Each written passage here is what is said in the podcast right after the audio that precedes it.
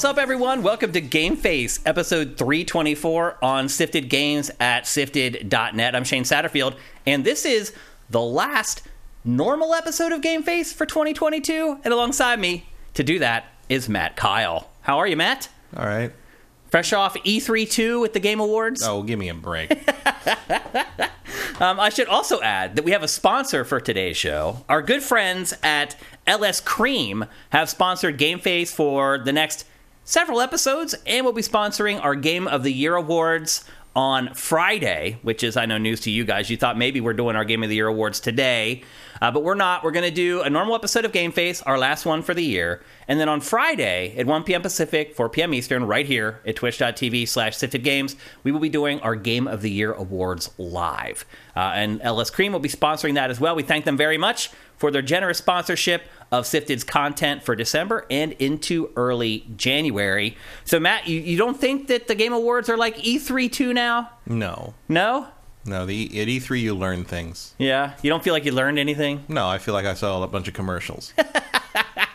Yeah, I mean, they are. I, I also learned a little bit about how lax the security is at the Game Awards, but that's a separate thing.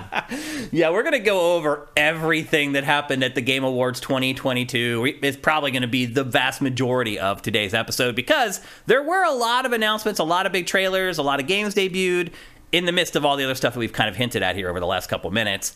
Um, a couple other things to note. So, as I said, this is the last regular episode of Game Face. Um, and then we have our Game of the Year awards on Friday. And then that's it for our live streaming for the year. However, we will have content flowing through our Patreon, flowing through sifted.net during the break. I still don't have my flights home um, because the flights are insanely expensive. One way, $500 right now to get to the East Coast. One way. Ugh. That's insane. I spent a little That used more. to be what it cost to get to Tokyo one way. Well, I spent a little more than that, um, like a month and a half ago, to go to Greece. Mm-hmm. And that's I bet you I could probably find tickets to Greece cheaper than I can find them to the East Coast right now. As I've said before, Because like they know a lot more people need to go to the East Coast right now. yeah, as I've said before, just open the door and give me a parachute, and I'll just jump out right over Pennsylvania, and they can keep going on the way to Europe.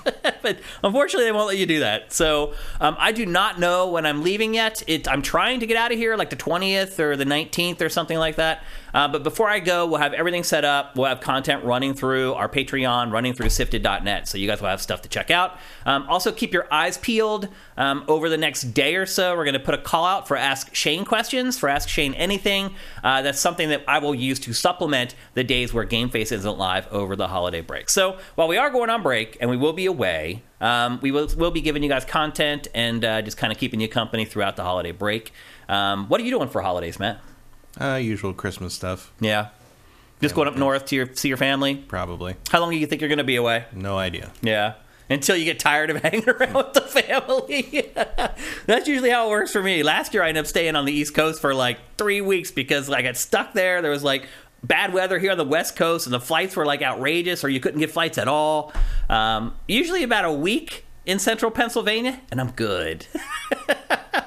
met catch up with all the friends catch up with all the family do the christmas thing and then after that i'm just kind of sitting there like okay now what so it reminds me why i left central pennsylvania carlisle pennsylvania for philadelphia many many years ago. So um, anyway hope you guys all have exciting plans for the holidays and uh, you're going to be able to also catch up with friends and family and have a great holiday season. But we're still here to cap off 2022 in style and I guess we might as well just get into it because we have a lot to talk about with the Game Awards 2022. We're gonna we're gonna tackle this in segments. So first, we're gonna talk about the show in general. Then we're gonna talk about the awards. Then we're gonna talk about the reveals, and then Matt and I will deliver an overall letter grade for the Game Awards 2022. So let's talk about the show in general, Matt. As you can see, the lower third there says Bill Clinton. Mm-hmm. And people may be wondering why that would be, Matt. Maybe you would like to provide a synopsis of what happened during the show.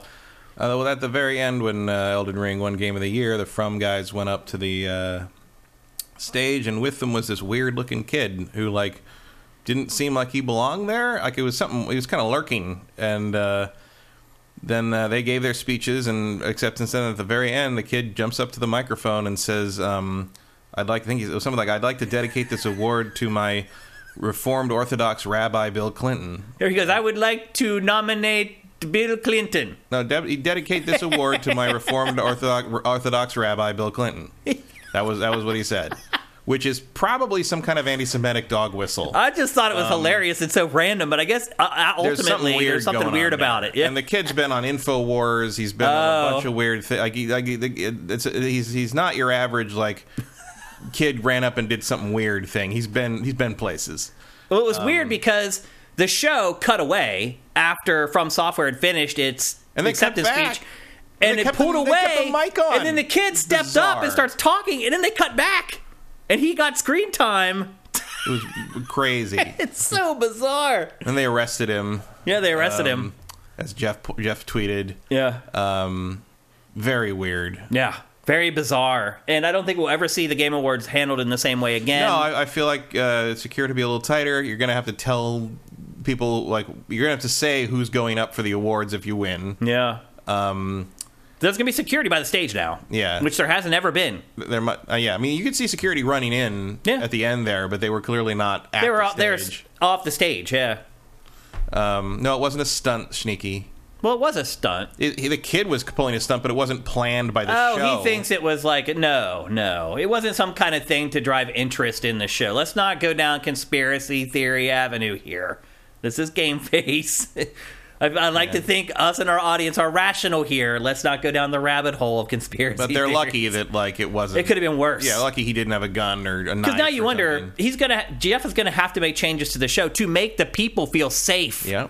That kid, Probably not first just of all, giving that- away tickets this time. Yeah. Like, that first of all, that kid was really smart because you could see him coming down the a different aisle from From Software, and he merged with them at the exact time that they went up on stage. Like he was very, very good at Mm-hmm. getting up there. And I remember, so we curate during the Game Awards, and it is just madness. I mean, we are creating game pages, grabbing screenshots of games to create the game pages, creating box art for each game to create the game page before we can actually add the trailer to the website. It's just madness. So you're multitasking. Like I'm literally like I have one window open with the show, I have like five other windows open with curation and like Photoshop and all these other programs I'm using. And so I saw the kid standing there and I was like, wow, that kid's awful young to be working mm-hmm. with From Software on Elden Ring. Like, I was And- like, was he a voice actor? Or yeah, Like, and I was know, like, and so I just said whatever, and I just got head down, kept working, and then when it was over, I just went, I just turn the page because I was exhausted. It's like four hours of like just constant, like just insanity.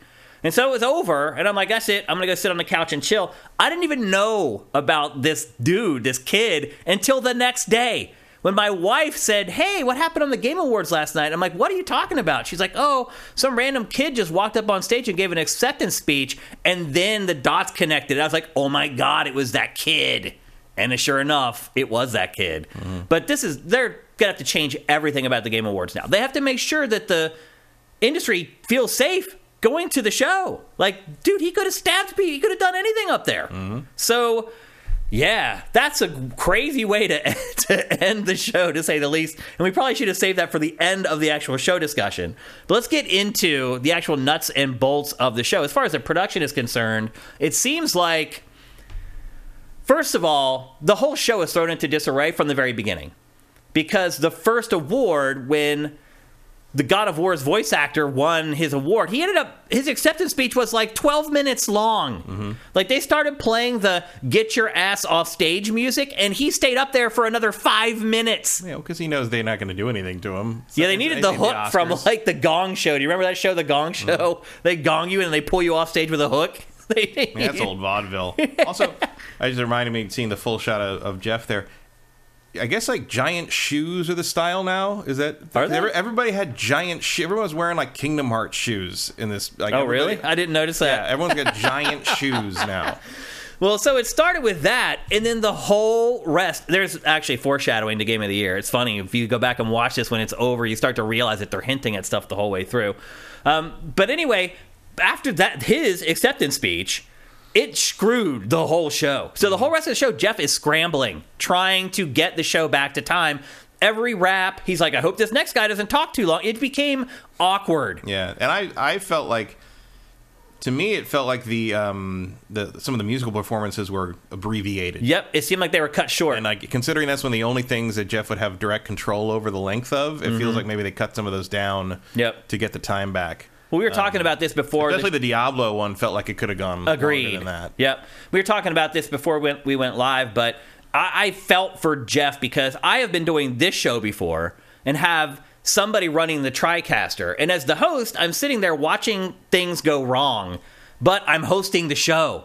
Mm-hmm. And so it's very hard to try, if you're the, the leader of the show, to try to get the show back on the rails while you are hosting the show. And so I felt for him at certain points. I was like, oh, this is awful. But he should have found better ways to. Well, the chat saying it, that Bosman said that because he was working on the show, he said that uh, Chris Judge going long wasn't a problem for Jeff because apparently most of the presenters weren't there yet, Oh. running late. So I don't believe that it because made- Jeff said it the whole episode, the whole rest of the show. Mm-hmm. We're behind. Hope this guy doesn't talk very long. I was like, behind what? Your streaming show. it's Like, not on? TV, I Yeah. know, but he wanted to get it right to time, and he ultimately did get it right to Yeah, time. it, hit, hit the three and a half hour mark. to time, the three and a half hour. I mean, he wanted it, clearly wanted it over to eight. Yeah. Yeah, I mean, it could be contracts that he has with the venue. There's all kinds of stuff involved with that. So, um, his scramble that existed for the rest of the show, like every time he did intro something, I hope they don't take too long. I hope they keep it brief. I hope they like it. I became I uncomfortable. wasn't. I wasn't sure if that was actually referencing the time of the show, or if he was just that was the only joke he had. Like he was trying to make it a running gag about about how long. Mm. Didn't seem like a joke to me, but I mean, it didn't seem like a joke to me in the sense that that's not how I deliver it if I was trying to deliver a joke. But this is Jeff we're talking about. he's not a comedian. That's No, for he's sure. not. Eric Cartmanis, they were on LA time, Shane. Xbox had no presence. Also, if like um, Here we go. Here we go with the if- angry fanboys. if Judge had just like you know not paused constantly, it would have been about half the time. You're right. Yeah. Uh, before we get going too much further into this, I do want to thank people who got uh, Twi- got us Twitch Prime to start the show because there's a bunch of you guys, and we appreciate it because we are. Um, well, somebody's getting auto modded. Sneaky must have typed something. Uh, we really rely on it uh, to to help us with our revenue, and so I want to thank you guys when you actually do. Um, and where are they? I know I saw them. Oh, here we go. A A Lateralis, thank you. Wampler13, thank you for Twitch Prime. Andy T. Monahan, thank you for subscribing. Lazily Digilant. Nexus 6 Batty, thank you. One Super Master Gamer, thank you. Shora F, thank you. Uh, are there any more? I think that's it. Mm, okay, yeah, I think that's it. What do you think about the rest of the show, Matt? Do you think it was a good mix? All right. Yeah. Yeah. I mean, He finally got Animal on stage, as you can see here, something he had been talking about for like three years. yeah. I mean, he's been building to some Muppet thing for a long time. he really has. He finally got the payoff. And it was kind of funny. He's all right. Seemed like there was more awards announced on the actual show. I don't think so. Maybe one. So I kept the log. They still announced RPG as a fucking list, all, like with no react. I mean, it, was ridiculous. Again, I just felt like the whole rest of the show, he was just, I mean, he was like speed reading like the Micro Machines guy through Well, almost I mean, everything. that's how he always does that, though. Like that's the, mean, the, no, those, those, he's a good presenter, man. He could speak slowly and clearly. no the the awards that are given out just as like a list, a, a list, and then an award winning. Like that's always how they read those. That's Eh, always how it's been. I don't agree with that, but I, I didn't see this speeding through this thing that you seem to have seen here. I thought he was making a lame joke about how long. oh, he he brought it up every rap that they were behind time, that they need to make up time, that they, I hope this guy doesn't talk too long. Yeah, but that's also just like a like, that's like been the running gag in the Oscars for like all the t- years we were growing up watching. You know, maybe you weren't watching the Oscars. Yeah, but Matt, they started playing the music for this guy, and he stayed up there for another five minutes. Yeah, Yeah. but it's So it's obvious Okay. that he went over time. Right. It's- they're not making it up as a gag. I think he was though. I don't think it was that big a deal. I'd completely disagree. Well, a gonna- million times disagree. well, unless Kyle Bosman is lying to everybody, I guess we'll have to disagree on that because I just didn't get that sense from it, other than like Jeff's normal sort of nervous energy about like how the show is going. yeah. Um, they had enough time to let that kid do the Bill Clinton line at the end. Well, they were going away to credits or like, whatever. You know, and it's, I mean, the same thing happened in the pre-show. That that poor girl they put up there every year, who this year looked like she had, was dressed. She was being. they dressed her like like she was being consumed by a deranged Muppet. That's a good way to describe her dress. And like, and she used to work at IGN, didn't she? I think so. I don't, I don't remember who. she's there every year. Yeah. And she's you know does all the intro stuff and does all the. You know, she's thing- good, I think. She just lists all the you know just same thing as in the show. You lists all the most. I mean, mostly the streaming stuff and a lot of the influencer stuff, which you know who cares. And I do think it's funny that a lot of times when the influencer stuff or like the you know the best streamer things come up, they don't even read the nominees Yeah. no one wants to try to pronounce the names. You know. Because they're all They're like. all numbers and shit. yeah. But like, no, she did the usual thing. I mean, she does the same the same thing. It's like it's like it's like nominees for best blah blah blah are. And the game award goes to it's just like it's like go go go go get get through it. Who cares about the awards? Go next trailer next trailer. It's just the same thing. It's the same. If you ever want these things to be taken seriously as awards, you have to take your own award seriously. Like that's that's what it comes down to. You have to find space to give out all the major awards on the fucking stage, including best RPG for God's sake. Why has that never been presented on I mean, stage? I, I- first of all, I, I do disagree because last year they would put the awards in bumps, pre pre produced bumps that would they'd send to commercial. They'd be like, okay, going to pay the bills or whatever. They'd have a little pre produced video that would have like very quickly. You couldn't even read them the awards. this Hmm. Oh, that's- one they at least took the time to r- read the nominees and the winners for almost every award. Again, I have a log of this show here. I can go through them all. I mean, they literally announced almost every award on the show where mean, somebody they- they- actually said Oh, the name of the award, the nominees, and the winner. I mean, I know that's You're, not. al- you're almost at the lowest bar. I get Yeah. that, but they it is better than Yeah, it was they are. last They year. are slowly improving to the point that they might almost be considered an award show one day. It's not. Yeah, it's not like when they uh, give somebody an award now. They just announce the two other categories they won that we're not going to mention again for the rest of the show. Yeah, it's improved. It's not good yet. Well, Tiny Blip in History says, "Yeah, I like trailers. The- Uh, like the trailers move so fast, less ads. There are ads. Trailers are yeah. ads. Blip. They have ad breaks. Blip They're in just more History. trailers. They are ads. like like Jeff tosses to ad breaks. They're just trailers for stuff that's It's out. the same thing. It's, it's It's impossible to tell the difference between the show and the commercial break. That's the thing.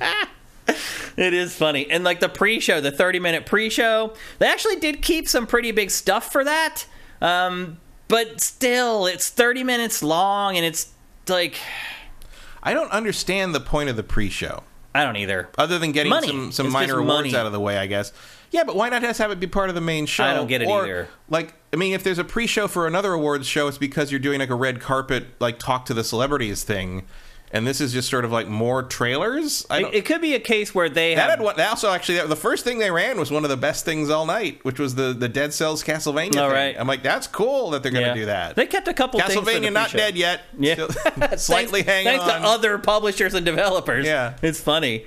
Um, but yeah, I think I don't know. I think overall the the show is a better mix. I think it's still too long, so they chopped it down significantly. It's still Yeah. way too long. Well, that's the thing about it. It's like, oh, it's too long. So, like everyone's like, oh, we're trying to get the trying to get it down, trying to get like.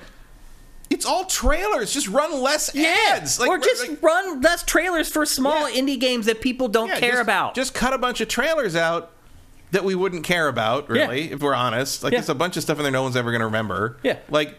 Th- That that the show is as long as you want it to be. It's not like it's not like the Oscars where it's as long as it is because people you know there there things that happen and this gets delayed and then this takes a while and the ad break doesn't come back in time and the, the host goes long and the opening monologue and the and the the acceptance speeches all go too long. Like that's why the Oscars are too long all the time. Yeah. This is as long as you want it to be when you pro- you know how long the trailers are. Like Yeah. you know exactly how long this is outside of like four acceptance speeches. yeah. And that was only- really all there were. Yeah. And that still sent the show into disarray. It's just That's hilarious. You're right, though. There's really four X factors in the entire Yeah. show where something could go wrong, or somebody could go long, or they could go short, which is also a problem. when I like when I say that the only thing he has real control over time wise is the musical acts. I mean it's because the trailers are all a set. Yeah, length. you know Like, exactly how yeah, long you they can't are. cut those down. The Yeah. only thing you can accordion are the musical acts. yeah, yeah. Yep. it's pretty crazy. But it's still way too long. Like, this show should be 90 minutes to two hours max. Yeah, I could. I think two hours plus the pre-show is fine. It's fine. And I, I would say too at the pre-show, I think what they what they're doing with the pre-show is they're creating a soft launch for the show. They're creating Yeah. like a 30 minute buffer to get people in there before things realize start. it's on and Right. unfind it because Right. holy shit you put the here, here's one thing I, I do think calling it something as generic as the game awards is a real search engine optimization problem like when i put the game awards in on twitch or youtube to watch the stream i get 4000 Yeah. rando channels Everyone's streaming it with restreaming reactions, Yeah. and finding the actual Game Awards Right. channel takes like four pages of scrolling. It's YouTube is way better at stuff like that, at promoting that stuff. It doesn't things don't get lost. Um, but look, I'll show you guys here. Um, so I kept a log of the entire show, and it is one, two, three, three full pages. You can see literally everything that happened in the show. I put put down a note, and so on this second page here, which is just a ton of stuff. We just bolded the stuff that we're going to talk about, and there's one, two, three, four, five, six, seven. So seven lines out of this entire log are things we're actually going to discuss. So when somebody may say, "Well, what do you cut out of the show?" All of the other stuff that isn't bolded, cut it out. Mm-hmm. Look, we are hardcore gamers, not just hardcore gamers, the hardest of the hardcore.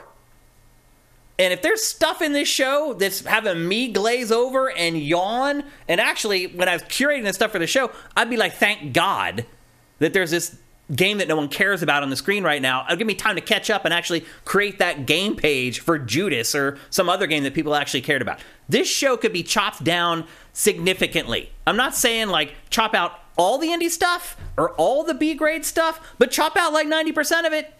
Yep, get rid of it. People don't care. People do not care. You think And about that's the what makes it three hours. right. So yes, what are you complaining about? yeah, get rid of it. Look, he's pay. Look, he's paying us a visit. she just hopped right up on the desk. That's awesome. you can't see her, unfortunately. She's off camera. Here she comes. She's become a lot more friendly over time. No, you can't really see her, unfortunately. She's just gonna chill there. That's awesome. That's great. Uh, so anyway, um, they could chop a metric ton out of this show, and nobody will care. Even most of you will not care. And again, you are the hardest of the hardcore gamers, and there are. According to Jeff, 85 million people watching this. They are not the hardest of the hardcore gamers. We make up maybe 1% of the people watching the Game Awards. So I think, Matt, it really just comes down to money. I think a lot of these publishers are paying Jeff to Oh, put yeah. their stuff in the show. I mean, that's the balance. Is like everybody's you know paying a fee to be part of the thing, and so you needed to you, you need to have a certain number of ad breaks to pay for the show in the first place. I think some of the stuff in the show is paid. that's possible. I Yeah. really believe that. Why else would you put some of this stuff in here? Like it makes no Right. sense. Well, because like the only other explanation there is like, well, we need to fill the time, but you say you're, it's, it's too long. So why are you filling the Who, time with? would anybody cr- shed a tear of Dune Awakening wasn't in there? No. I, I mean- forgot about that until you just said. What about the Baldur's Gate 3 release date? Oh, or, I, I want. I, that was important to me. or Wayfinder. But again, we're the hardest of the hardcore. Right, but- Wayfinder, right, Fire Emblem Engage expansion DLC. you, you can't try to like not program for the hardcore because they're the one, only ones who are definitely going to watch this. they're, the I one- mean, they're the ones watching the whole thing. Like you got to cater to that. at least a little bit, sure. But the whole show? Baldur's Gate three is going to be a nominee a bunch next year too. It will so be It's better to, yeah, uh, to you're, be. you're just, but you're just point. I literally just read something off the sheet in the middle of the sheet. You're and you're harping on it. That's not. You're missing the whole point. The show is loaded with crap like this that most people do not give Right, two but- shits about. right, but like that's that's what I said in the first place about how they they they. It's three hours, but it's three hours because of what they put in it. That's it. That's- You're saying the same thing I did. bloated. You're just picking Baldur's Gate 3, which Company is of gonna be one Heroes the 3 biggest thing- console edition. Anybody gonna miss that? No. Meet Your Maker. Anyone gonna miss that? No. I mean, I can go on and on. It's just one thing after another. It's like, why is it in the show? And it, it, when you company- can't figure out why something happens, it's almost always Well, I know money. why Company Heroes 3 was in there because they had never mentioned a console edition before and they wanted people to know it existed. No, I get that, Matt, but nobody cares. The people watching this show do not care Sure that they do. Company of Heroes 3 has come into consoles. Oh, maybe. Like, it- 1% mean, it- of the people who come to Sifted every day care about that. Also- and also, again, wasn't that hardest just, of the hardcore. Also, wasn't that just a commercial? what? Company, I thought Company of Heroes. I don't was think just a so. Commercial. But again, it's hard to tell whether it is hard to tell. But like, you know, I don't give a shit about Genshin Impact either. But I Yeah. think they were paying for half the show. So like, what are you gonna do? Like, Yeah. like I'm saying, like, cut like the weirdo indie shit that no one's ever heard of and will never hear of again, and may or may not come out. Like, Yeah. I wouldn't cut Company Heroes three out. That's an actual major AAA game. Uh, it's not. It is. It's not at all. That game maybe sold is lucky to sell a million copies on PC. Like it's not a big game. It's not. Again, uh, our audience struggles to put themselves in the shoes of other people. They think everything needs to be made exactly for them, and if it's not, it's a failure. And that's not how things work. The vast majority of people are not like us. They're not. We Yeah, are but- freaks of nature. Right, but th- we're the ones watching this show. We're not. If there's 85 million people There watching there are not it, 85 million Well, people watching whatever. the Game Awards. Come on. if there's 10 million people, 2 million of those people are like well, is it E3 or not E3? Because E3 should program to people like us and care about whoever else they get in the No, net. what we've said about E3 all along is that it reaches beyond us, and that's why it's important. It goes on USA Today and CNN and all Yeah, but ma- it still covers all the major shit that like people like us care about. Like, you don't see crap like this in the big three press conferences. Is my oh, you'd absolutely see something like like called- one? Yeah. You see like one of You- them, not dozens of them. I mean, you'd only see. Well, yeah, but like you're picking out Baldur's Gate and, and Company I didn't pick that out. It just was the thing on the page, Matt. Stop fixating on that game. But I'm they're your making a broader point, and you keep examples. going back to that one example. Uh, wow, I really fucked up choosing that game out of the 80 on here. Yeah. I mean, dude, focus on what we're talking about. It's not about one game. It's about the rundown of this that's like four fucking hours long It was three hours or long. whatever. That's what I'm getting at. It's not about one thing that you keep harping on. Right, but you're just saying the same thing I already said. Then Like- why are you arguing with me? Because your examples suck. because what? Your examples suck. I didn't. I just ripped off six other ones that should have never been in there. Yeah, but I you can't keep remember what going those- back to the one. Yeah, but I can't remember what those are because those were correct examples. Okay. Anyway, the show should be shorter. We can agree on that. It still needs to be way shorter. Oh, outside three of some hours. monetary reason for it to be three hours, I don't see why it couldn't be two hours. Yes. Um, that's the biggest thing it needs to change. And I know that they did budge in that direction, and the show was shorter this year, and it was smart to do that. I can't even. Re- it's hard for me to even remember how disgusted I must have been last year when it got to like three hours and 20 minutes. it was still had 40 minutes to go. like, like, I got to like two hours and 20 minutes this time, and I was like, oh God, this needs to end. And I love games too much. I'm obsessed with video games. And after two hours and like 20 minutes, I was like, get me out of here. Like, I don't know. I again, But there's a there's a situation where that can sustain. Like you know, we watch E3 coverage longer than that, but like part of the reason this is hard to watch is because it's just the same tone constantly. It's Yeah. just, it's just ads over and over again. And I'm not saying you should add in developer interviews or anything like that. It's, a- Yeah. it's just you can only do this so long before it just becomes noise. Yep. And I think somewhere around the beginning of hour three, it just becomes noise. It really did. Yep. And I think that's always been true of it. Yeah. I think it's become noise later every year. Yeah. But like they've slowly pieced something bigger together.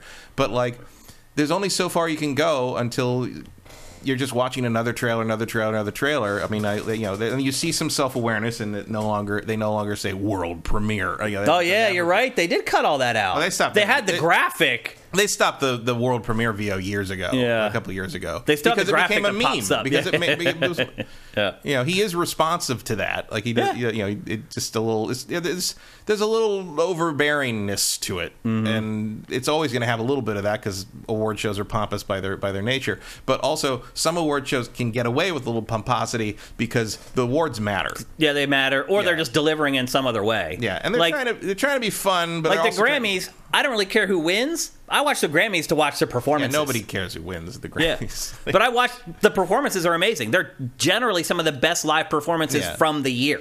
And like, look, the live performances in the in this show are usually really They good are, too. yeah. Like the music is probably the, the the the symphony orchestra and some of the musical performances outside of Imagine Dragons are probably some of the things that like almost everyone can agree are pretty cool. Yeah. Um, are they a reason to watch the show? Not really. You can watch them on YouTube later. But Yeah. like, but they're generally good. Like the one the one flute guy who was super into everything. Like he was a big he was fun. Like watching the symphony sections.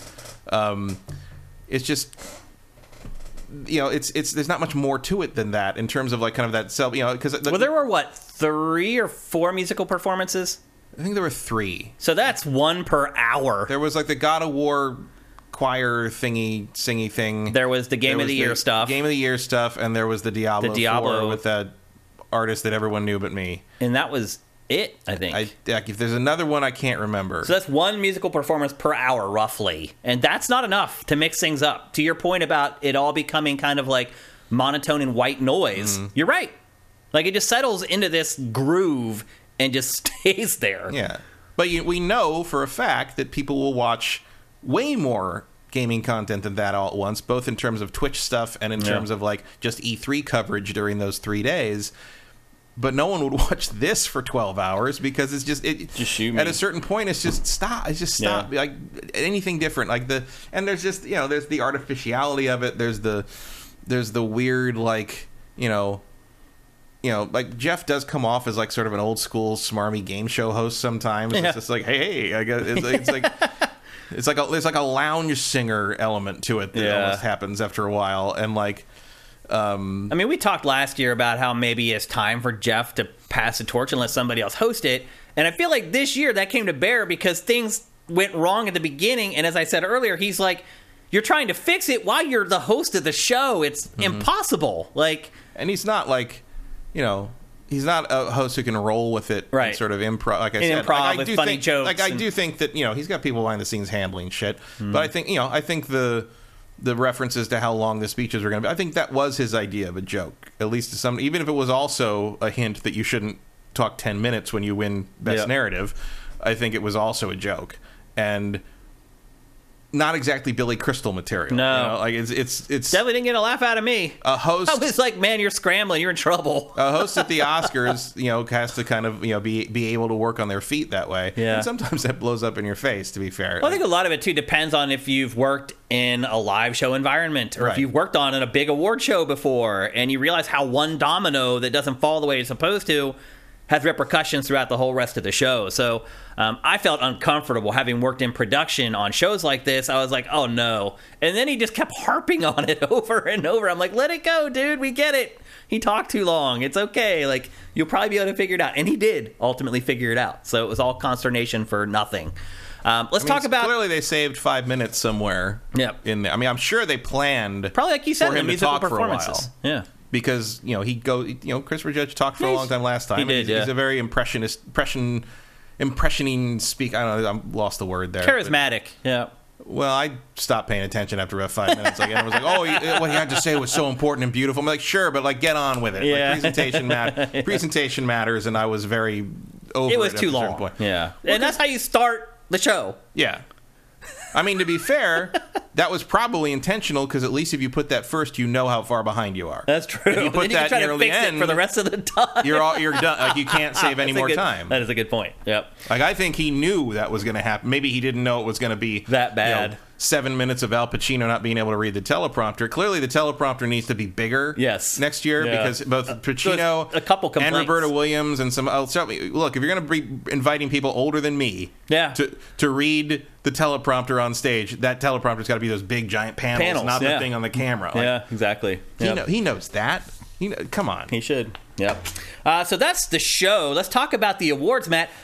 Really, no surprises in the awards. In fact, Matt and I predicted the award winners for was it like six categories or five categories last week? four. Yeah, there I weren't that many, but we predicted the winners, and we got them Well, all you right. just picked the big ones that were almost, except for RPG, which we Yeah. really thought was going to be on stage this time, but wasn't. Yep. Yeah. I mean, I guess the ultimate result of that would just have been the, the from guys talking twice. So Yeah. it doesn't make a lot of sense, but uh, Yeah. that's that's awards. Yep. Um, so Matt and I got them all right, except for he and I split on best narrative. I said it was going to be God of War. He said Elden Ring, and God of War did win that one. But otherwise, we were unified and we were right in pretty much all of them. So there were really like no big surprises. I didn't think like there's no award where I was like, what? Like that doesn't make any sense. Hmm. There was a lot of the okay, this game is going to win this, so this other game is going to win that. I don't know if that was orchestrated or not. Maybe it just worked out that way. But there was a good bit of that. secret- Everybody seemed to win. I guess is what I'm getting at. I don't know how secret the the winners are. Yeah. You know, I mean, I, like you know, the, like the most award shows, like the winners are held in super secrecy from everybody. I don't know how secret these are. If Mm-hmm. nobody knows until they open the envelope, or if Jeff knows all the winners, or like what I don't know. Yeah.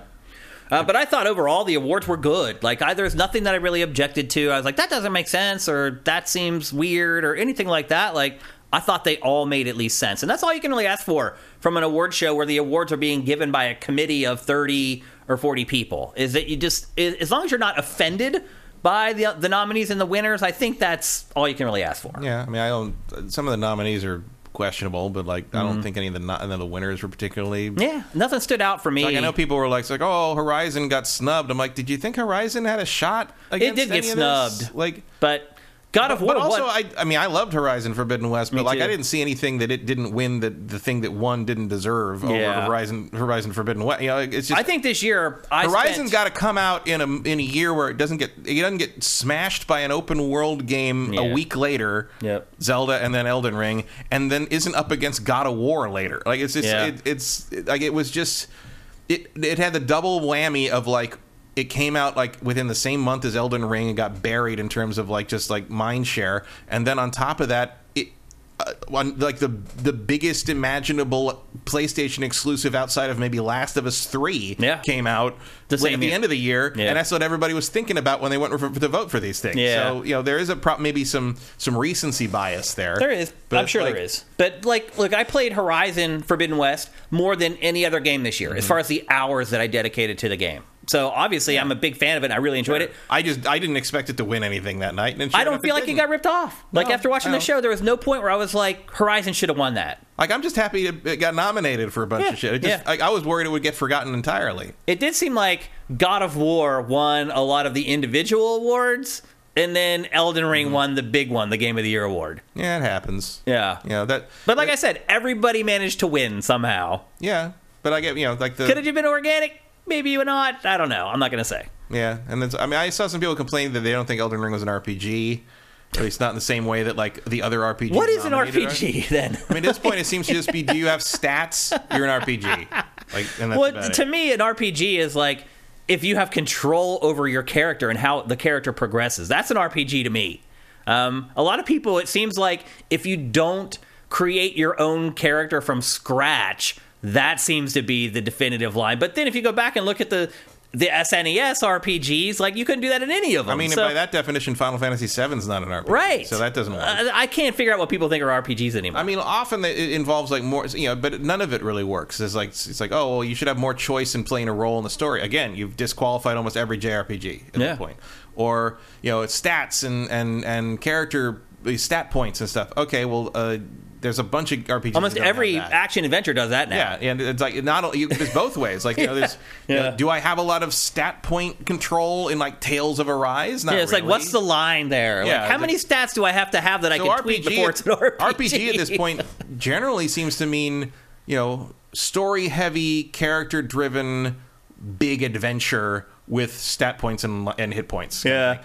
But then again, but then like Elden Ring kind of isn't that because the storyline isn't really very important unless you're Right. looking for it. Yeah. Um, but it's very hard to not call It's an Souls RPG. game's an action Elden Ring is an RPG. I don't care what because you have so much control over the character growth. But also that kind of comes down to like the difference between Western RPGs and and and you know Japanese RPGs. Where Japanese RPGs have always been more of a uh, wizardry inspired kind of you know storyline thing, and Western RPGs tend to be more like take this character and build him up into a series of numbers, and then you can hit the bird harder kind of thing. You know, it's it's it's a very different philosophy. I But it think make- but you can't split it because then Yeah. Elden Ring is that a Western RPG because it is very inspired Yeah. by Western RPG stuff, Yeah. but it's made in Japan. So is it? But then, like, is Crosscode a JRPG? Yeah. because that wasn't made in Japan, but it does use the JRPG trope. It's it's a very weird category, and the RPG definition has gotten so broad. It's sort of like the action, action, adventure categories in this, where they sort of like just sort of split them up into what they thought might be a good mix. Like it's I think what's happened is that almost every game now has some RPG elements. And so Mm-hmm. people instead of being like everything's an RPG, which it kind of is now, people are rebelling and saying now they want to create the, these delineations and say, well, that's an RPG and that's Mm-hmm. not an RPG. When the truth is, they all are. Like they're all just now, almost every genre now incorporates some kind of leveling, some kind of hit points, some kind of experience points where you can level up your character. It's just the RPG genre has invaded every other genre. It's I like, mean, technically in Pong, you play the role of a paddle. Yeah, I mean, if you really want to get down to it, it's true. Yeah. like you know, and and at this point, you know, sometimes it seems like people just consider an RPG like, well, if I got really attached to the character or the characters, that's an RPG. Yeah. And it's like, I- no, okay. I like- mean that, but that then an adventure game could be an RPG. yeah, a lot of people can, you know, people. I've seen people call Zelda an RPG. Yeah. I wouldn't call it that. It's an, that's a it's it's an big time stretch to game. me. Yeah. So anyway, everything's getting blurry. And sometimes it, be, you know, back in the old days, it was like perspective stuff. It's like, oh, Zelda's clearly an RPG because it's a top-down, Right, three quarter right. thing, the way Final Fantasy is. You're right, it's evolved over it- time, Very, it's hard to pin Yeah. down. Yep. And, And, we'll our- be doing it on Friday when we do our own Game of the Year awards. And in this this particular year, I think you had issues where like that RPG category was a lot of d- games that are hard to compare to each other, mm-hmm. especially with Elden Ring Yeah, in the mix. true. The only inclusion in, in any of those that I really had an issue with is Sifu being nominated for fighting game, which is ridiculous. Yeah, that's absurd. Yeah, that's not what a fighting game. Agreed. is. Uh, so I think in general, like the awards were fine. Like I didn't really, there was nothing that really rankled me where I was like, that doesn't make sense. That shouldn't have won or that shouldn't have been nominated. Like I think overall, the editorial committee did a pretty good job in delivering the actual awards. Now, let's get to why But people. they really should consider every every genre award should be given on stage. I think. If you want to bl- blast through like best Esports, streamer and yeah. esports and best Yeah. esports coach and all that Yeah. bullshit, sure. But best RPG should be given on stage. I agree. Even if the people who made it can't get to the there should be States. more people accepting awards on stage. Yeah. I agree with that. Yep. Uh, so let's get to the reveals, which is why everybody really watches the Game Awards. Let's be honest, that's the truth. Like, I do feel like somehow Jeff has managed to finagle the Game Awards to a place where whatever his show gives Game of the Year is the general consensus of what the Game of the Year is. Would you agree with that? Like when we talk in five years about 2022, we're probably going to say, or even maybe 2021 is a better example. Whatever game generally the Game Awards gives Game of the Year seems to be like what becomes the lexicon of, well, that was the Game of the Year for 2021. was, or, was, uh, it takes two really that game for last year? yeah, I guess you're right, actually. This Yeah. year, I think it is. Yeah. sure. I think normally, I think it takes two was an outlier in there. A little bit. And I don't know how much that had to do with Josef Fares's connection to the Game Awards, Very but good question. I'm not going to ask, ask those questions. Um, but generally, I think they did a pretty good job on the awards. Nothing that stood out to me like a sore thumb, anyway. Not really. I mean, uh, clearly some of the influencer streamer shit could have been. Horribly I would have wrong, never but I will known. never know. no so. clue who the right person is Was, to win was that the the best esports coach of the year? I don't know. I wonder how they figured that I don't want to know. I don't either. okay, let's get on to the reveals, which again is why most people watch the Game Awards, myself included. I'll be just be honest, like that's generally why I watch it because I've played all these games. I don't need someone to tell me which one is better or which one isn't. I'm about to do that on Friday. Uh, so let's talk about the pre-show. Again, 30 minutes long. Um, there was just tons of stuff. As you said, it kicked off with the Dead Cells Castlevania DLC, which came out of nowhere because I think a lot of people thought Dead Cells was a dead game, meaning that we probably weren't going to get a lot more DLC for it out of nowhere, here comes Castlevania, which is a perfect fit for Dead Cells, I would add. Oh yeah, works Um, very works very well. Even though art style kind of fits. Yep, it, it was a great fit.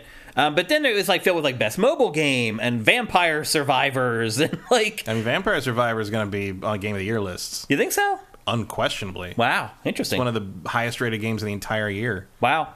Um, Hellboy, Web of Weird, just like a cell shaded Hellboy game. That got a lot of hype, and I'm like, that game looked. I mean, the the visuals looked amazing, but like. You could tell watching it that game's not going to play well. Like, Yeah. that was some really mediocre looking combat. yeah. Uh, then they showed a new trailer for Horizon Call of the Mountain, which is basically the killer app for PlayStation VR 2. And there was games like Viewfinder, like Among Us Hide and Seek, Atomic Heart, After Us, Best Family Game. Like they, they really loaded up the pre-show. And the, probably the two biggest announcements I think probably are Returnal for PC. Um, I guess you saw that The Last of Us Part 1 is going to go to PC six months after it was released. So that window between PlayStation to PC is shrinking. Well, for a remake of a ten year old game, But Returnal, well, Returnal has actually been available for a Returnal's a long time. Yeah. yeah. it's been like two years. So I think most people are going to be cool with that. And honestly, like this game didn't sell that great. I hope it does go to PC and sells gangbusters because it deserves it. yeah, this was good. It deserves way more sales. It got me into roguelikes, and I typically hated that genre. So yeah, it- this and Hades are about the only games like that I can really tolerate. Me too. And th- there's a reason why they're two of the biggest roguelikes ever made because it worked that way for a lot of people. It resonated with a lot of people. So, PC players, you're about to find out what us console players have been talking about with Returnal for a long time. That's pretty exciting.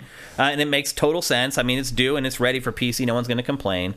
And then we got the Street Fighter 6 release date, story mode trailer, blah, blah, blah. Um, it really feels like, particularly with this show in the rearview mirror now, that it's really hard to surprise us anymore. Almost Mm-hmm. everything leaks, Matt. Well, especially from Capcom. It's Yeah. like nothing stays quiet with Capcom. Well, it doesn't help because they, they had that huge leak that had a lot of information in it. So a lot of its games are really ruined now for the next like couple years. Yeah. Um, so I'm not surprised about that. But like all the release dates for stuff, like we knew about almost all this stuff before the show even started. Um, and Street Fighter is coming out on June 2nd of next year, so another six or seven months to wait until it comes out. Um, this trailer mostly focused on the single player campaign, which looks absolutely bonkers, Matt. Yeah, I'm not It sure really what, looks insane. I'm not sure what to make of any of that. I it. can't either. Like, it could be like the most awesome thing ever. It could be the worst thing ever. The Street Fighter, that's a coin flip. And look, I don't count on a campaign being great in a fighting game, so whatever. But this one definitely looks crazy.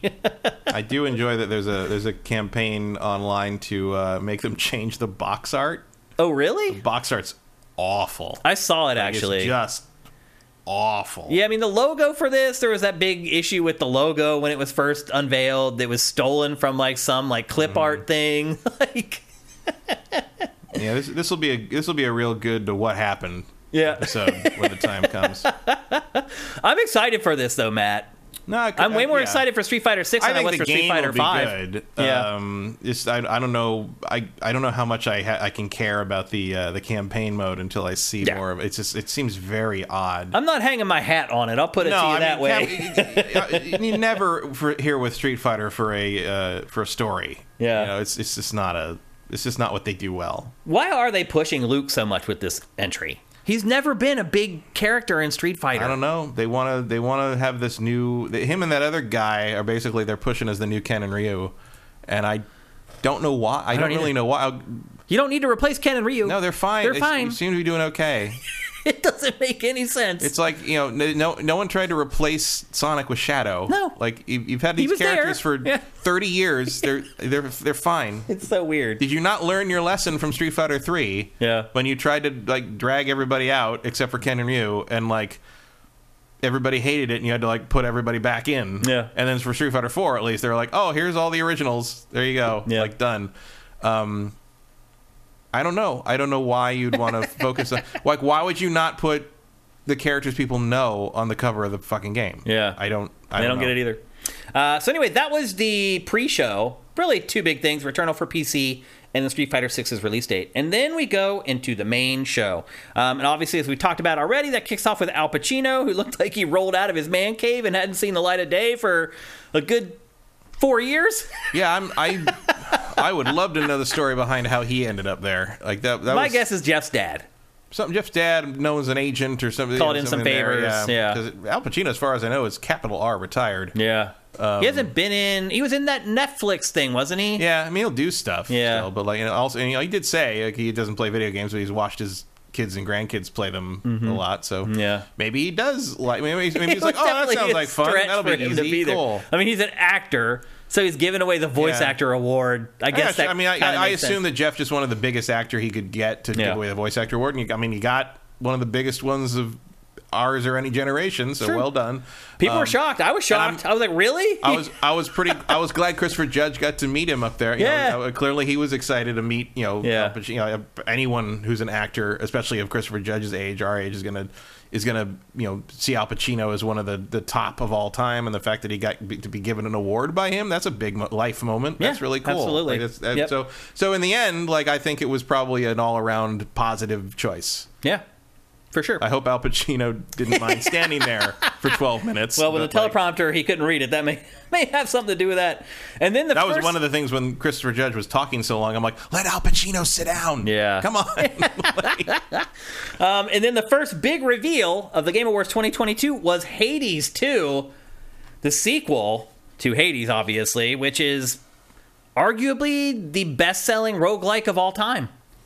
C- Yeah. Certainly the best reviewed. Unless you're talking about like probably every version of Elite probably put together. Yeah, if you them all up. 30 years. Yeah, in, Yeah. in terms of like a single release. But Hades made the roguelike or the roguelite palatable to people like me, people who had not enjoyed them in the past it really worked through a lot of the kinks and the roadblocks that have kept me from enjoying them prior. Um, I loved Hades, and I'm probably going to love Hades too. Let's just be honest. Also, I would add of all the games that are debuted in the Game Awards 2022, the second most viewed trailer of them all, Matt. Mm-hmm. Are you shocked by that at all? Not really. Like this is this is the audience I think that watches these for the most part are the more plugged in hardcore people that like these games. And Well, these people didn't watch; they watched it afterwards. The trailer. Well, that's also where your interest lies. Yeah. Like, yeah, and also They actually probably didn't watch the show and just also didn't Hades come out? Wasn't that originally shown on the Game Awards? I think so. That sounds right to me. It does sound right to me as well. Now, look, it doesn't do a whole lot for me. Just like Hades 1, I'm probably going to get early access to support them and then not play it until it goes 1.0 because I can't think of anything more frustrated than playing an unfinished roguelike. that is pretty frustrating. And they are Huge- going down that path yeah, again. Huge props to the Hades early access people for, you know, Jumping on the helping them hone that and make it really good Agreed. so that I could play it when it was finished. Yep. But um, boy, do I not have any interest in that. And they are doing that again. So Yeah. it's going into This early access sequel, this year, and they're going to get the community involved to help finish off the game. So Mm. This is their first sequel. Yes. Yeah, they've never done a sequel before. And there's not a lot of information other than what you can glean from this trailer. No. Uh, they basically delivered one sentence, and it, it says uh, Battle beyond the underworld using dark sorcery to take on the Titan of Time in this bewitching sequel.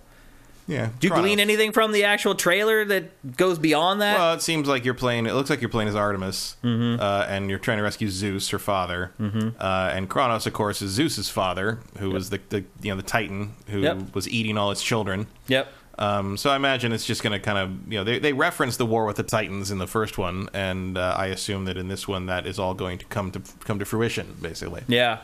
Um, great trailer. Yeah, Doesn't show a ton of gameplay, but what it does show is, is enough. yeah. I mean, Like, we get be- it. We know what yeah, Hades be is. Hades, yeah. Yep. Uh, so I'm excited Nothing about wrong that. with more Hades. Yeah. How do you feel about Jeff kicking off the show with this being the first big reveal? I think it's a good move. I think it's you know you got to start with something big. I think it also, as you mentioned, hooks in more of the hardcore Yeah. audience. And I think it's important. It's always important to start with something big and something like this because then you have that sort of like, well, I, you can't stop watching because they might use that again. Yeah. you know. So it's a it's a good way to sort of set the stakes. Yep, absolutely. Second big reveal Judas. Mm-hmm. From Ghost Story Games, which is Ken Levine's new studio. This also leaked.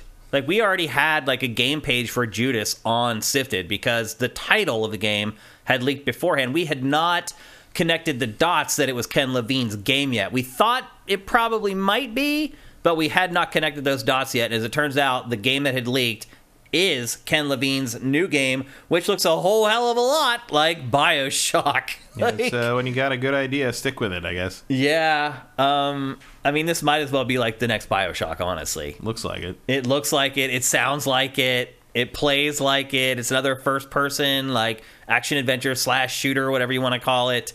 Um, that when you watch trailers makes no sense whatsoever. like, um, here's the information we have on this game so far. And again, they haven't given up much. Um, a disintegrating starship, a, def- a desperate escape plan. You are the mysterious and troubled Judas. Your only hope for survival is to make or break alliances with your worst enemies. Will you work together to fix what you broke, or will you leave it to burn? what does that tell you, Matt? Not much. Not much. this, I mean, this just looks like it's all over the place. It looks like it's jumping time again. Maybe they'll get it right this time after the last game didn't handle it Yeah, particularly it's hard, well. It's hard to tell. I mean, it might jump back and forth between parts of the journey they're you know, you're on in the spaceship or quantum shit. I don't know. Who knows? Yeah.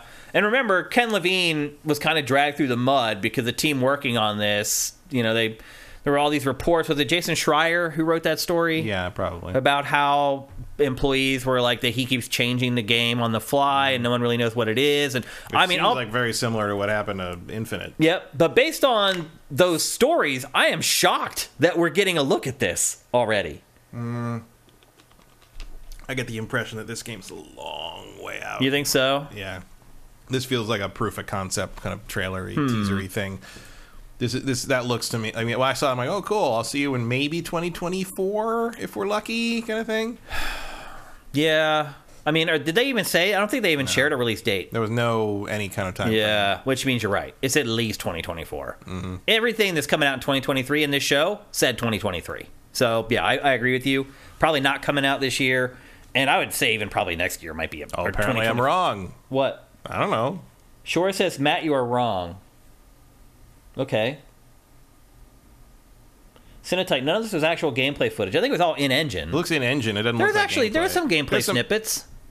There was a couple shots where it was like in first person and you could actually see what the game's going to play like. Let's see if I can jump through it here and find it quickly. Yeah, but it's pretty simple to rig up a. This is what gameplay will look like in an engine. I mean, Yeah. like, none of that necessarily means the game is playable. Yeah, right there's a shot from like yeah, that's clearly what it's. I mean, because it's just like make a thing that looks like Bioshock. Done. yeah. That doesn't mean the game is done, anywhere near done. Yeah.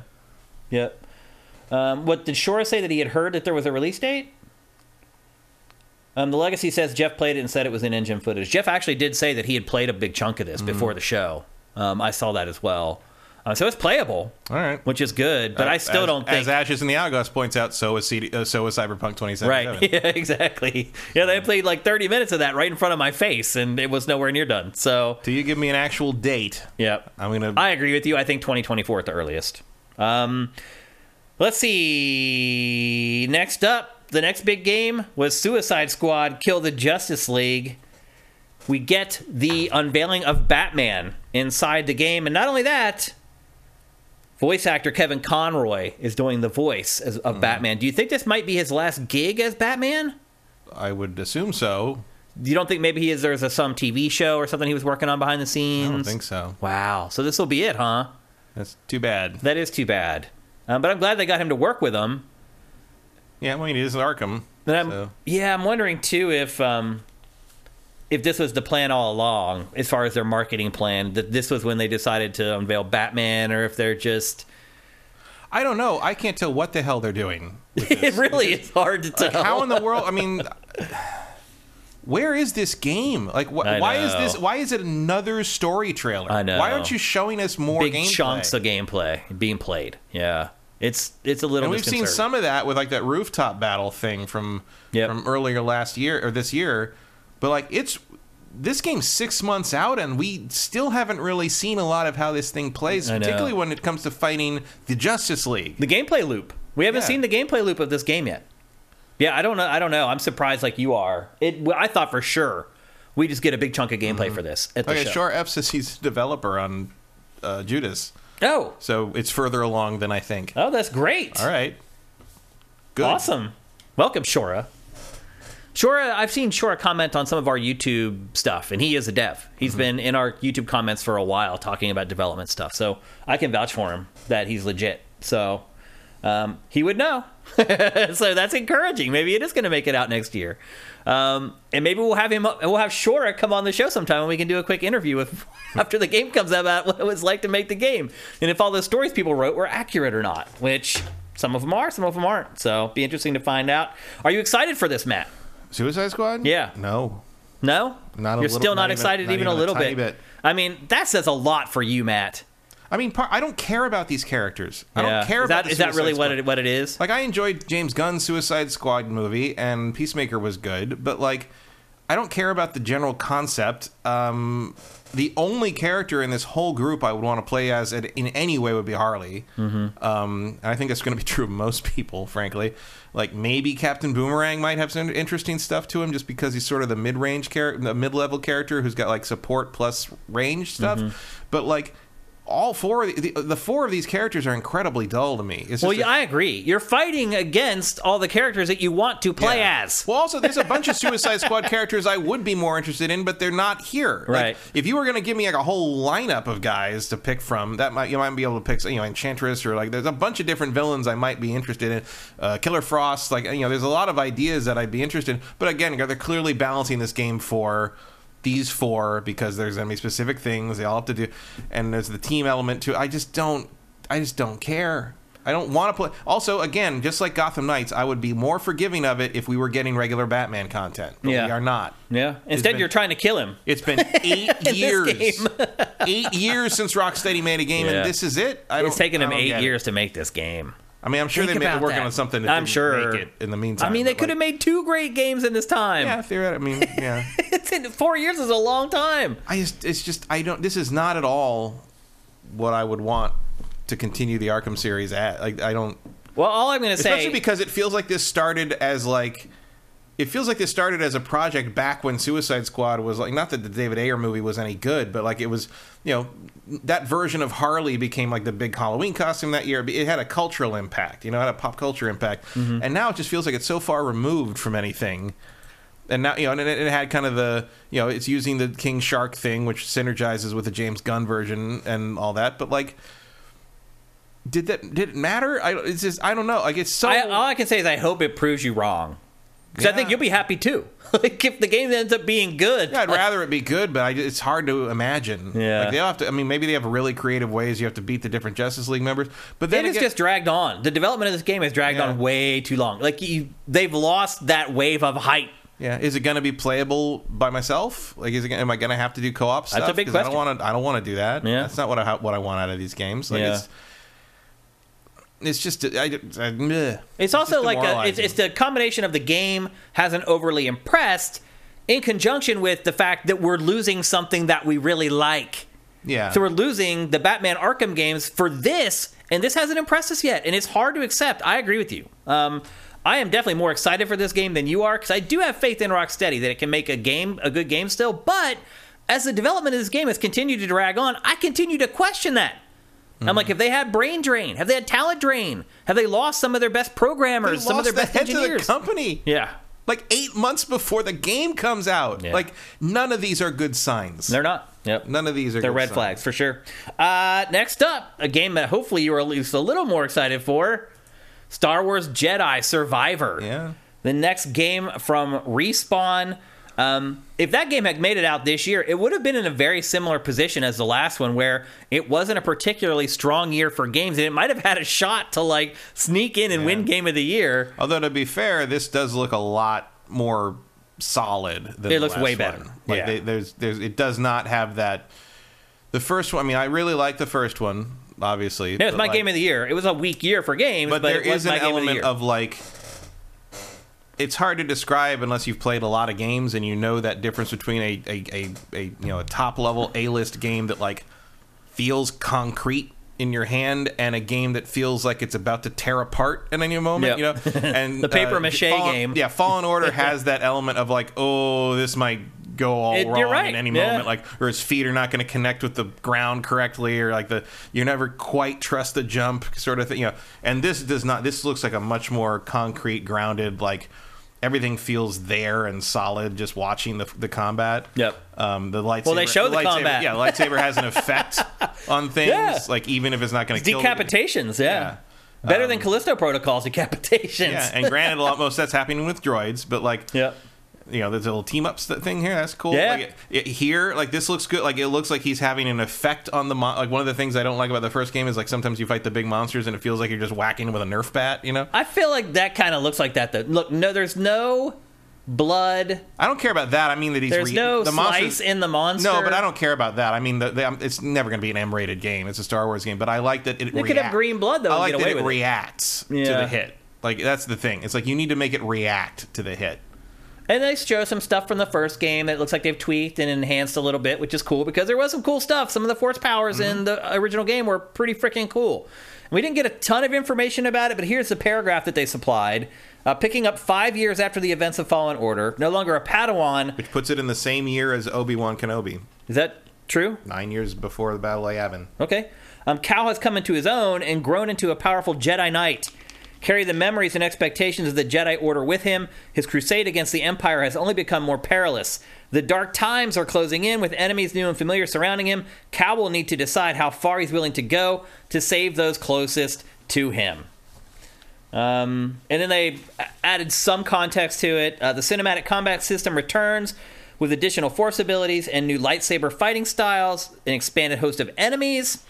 Um, explore an untamed galaxy, discover new planets and familiar frontiers in the Star Wars galaxy, each with unique biomes, challenges, and enemies.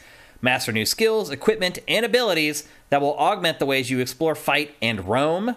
That's interesting.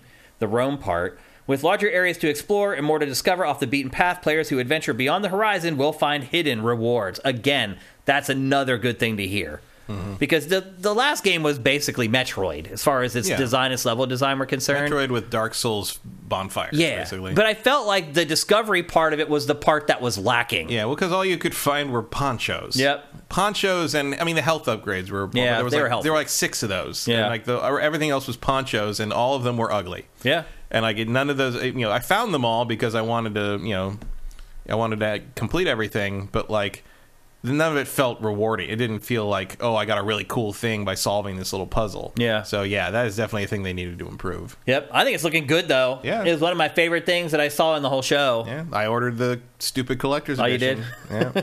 Thirty bucks The power of marketing. Thirty dollars shipping. Three hundred dollar thing. You won't give me free shipping? Bite me, limited run. Come on. But yeah, I want that lightsaber. so. Yep. Uh, Everybody's like, all like, it doesn't come with a blade. I'm like, yeah, welcome to the party. Like, what, hello, like, nothing comes with a blade and lightsaber collecting. Like, that's looking, sucks. Looking at the internet chatter after the show, this seemed to be top two as far as interest, Yeah, people would- talking about it. I, I agree too. Some people in chat were saying it, it appears to be more fleshed out than a lot of the other games shown. Agreed. But it's also coming out in like two months, three yeah, it's months. coming- It's, three months in. yeah, it's what March March seventeenth. Seventeenth. Let me double check that real quick. Uh, yes. Yep. So it's coming pretty quick. So it should look finished. We probably should have got a big chunk of gameplay from that as well for this show, but they'll have plenty to show here over the next 90 days leading up to its release. Uh, but I think it's looking pretty good. I'm pretty Yeah. excited for it. Um, and it's respawn, so I generally trust their development. Uh, then they showed a new game from the creators of Celeste. We're not going to really talk about that, but I thought it may be m- worth mentioning in our discussion. And then Look cool. it did look cool. Yep. And then Death Stranding 2. Should this game be made, Matt? No. I'd rather talk about the Celeste people. Oh. thing. Let's go back to that. It's called Earthblade, is the Yes. new game from the Celeste team. Um, Death Stranding 2, even less information about this, and the trailer really doesn't. I mean, I didn't finish Death Stranding 1. Maybe people who did saw something in this that I didn't see, but I don't know. I there I didn't really pick up on anything that might hint at what this is this game's going to be about versus the others. Obviously, it's set in the same universe still. There's still babies in weird pod things. Yeah, I mean, basically, she tries to escape with the baby from people who are trying to kill them for reasons that we Don't know. And she fails, and the baby dies, and she dies, and then the baby respawns in the little birth pod Yep. jar thing, and And that's that. that's that. that's that's what Hideo Kojima decided to do to, today. Yep. Uh, Norman. Reedus is returning, and there's a bunch of other celebs working on the game: Léa Seydoux, Ellie Fanning, Shioli Kutsuna, Troy Baker, and then the only line of text to explain this game was quote should we have connected unquote what does that mean I imagine it means that the fact that everybody connected up and did all their connection things in Death Stranding 1 has brought a new enemy attention to who knows. because now maybe they can track you easier. I don't, I don't know um, just based upon the I know the answer. Who cares? Yeah, the critical response to the first game, the sales of the first game, I'm surprised that they're making a sequel to it. Yeah, I don't know what the. Now, it's a, a memorable universe that he's created. I'll give him that, but just financially and critically, the game didn't Yeah. do especially well, so It's visually striking. it is. But, yeah. like, there's nothing to care about there. Yeah, I am. Uh, I'm surprised that there's a sequel coming for this game, uh, but maybe you know over time it's released for PC now. maybe there's a bigger audience for this. Norman sequel. Reedus is Geralt of Rivia. It does appear that it's going to be a PS5 exclusive again. this was cool. Yeah. This Again, is the the first vid- thing that reminded me of Metal Gear from Yeah, there's a there's from a, the there's a big uh, Metal Gear. What's, from the Death Stranding franchise. Yeah, what is the um I can't remember the name, but it was one of the portable ones, portable ops. They had the Shag- Shag- Shagiorolath or whatever. It was like a giant Metal Gear, but it was basically just like a rolling fortress. Oh, That yeah, I do remember that. that. Yeah. That's the first thing in anything any promotional media for Death Stranding that looked like Metal Gear to me. Where I'm like, "Oh, that could have come out of MGS." Mm-hmm. Oh, yeah, there's a lot of Shinkawa out of that. That I don't know if he designed it, but like, yeah. yeah. Yep, for sure. Um, are you more excited for this than you were for the first game or less excited? I don't know. It's just, I was pretty excited for the first I don't game. even want to use the word in conjunction with. I mean, I don't want to play this at all. I, I, I don't care. That is ridiculous. It I mean, yeah. It's nice they gave Troy something to play with there. like, come on. The I'll say this: the marketing for the first game got me. The trailers and everything. I Oh, I was remember. I was intrigued. I was like, man, this looks You, insane. you like, thought he might have an answer this time. and it, I was No, wrong. He did not. Yeah, I was wrong. I did not enjoy playing Death Stranding really at all. I actually did enjoy some of it in the sense of like the uh, the connection stuff and everybody building highways and the fact that eventually you could like build enough roads that you could kind of just run through and get things delivered back and forth with very little effort and problem. I thought that was pretty cool that like there was an evolution of the world that way. However, it does tie into my criticism of it is like that where if you play it correctly, nothing happens. Nah. Like the game, the better you play Death Stranding, the more boring it is because nothing happens. Anything Right. that happens is bad. It's been So you want an, unevent, an uneventful run, and ba- now you're basically just a UPS driver. Yeah. At that point, And so. Yeah. Which like there's an appeal to that, I get it, but at the same time, it's like, why am I doing this? Why Yeah. it was? It's That's like, how I felt playing it. I'm like, what am I doing? Like, Yeah. why don't I just go get a paper route or like go work for UPS? And I assume that you know you, you, have, you have the story bits, and th- but then like the story bits all felt so different from the main game gameplay that I didn't know. It was sort of like Metal Gear Solid Five, where things would happen all of a sudden with like the giant monsters and the weird stuff with like skull face guy, and I'm like, I don't know what to do. Like, Yeah. I, like it's, this is not how the rest of the game plays, and you're not telling me what to do.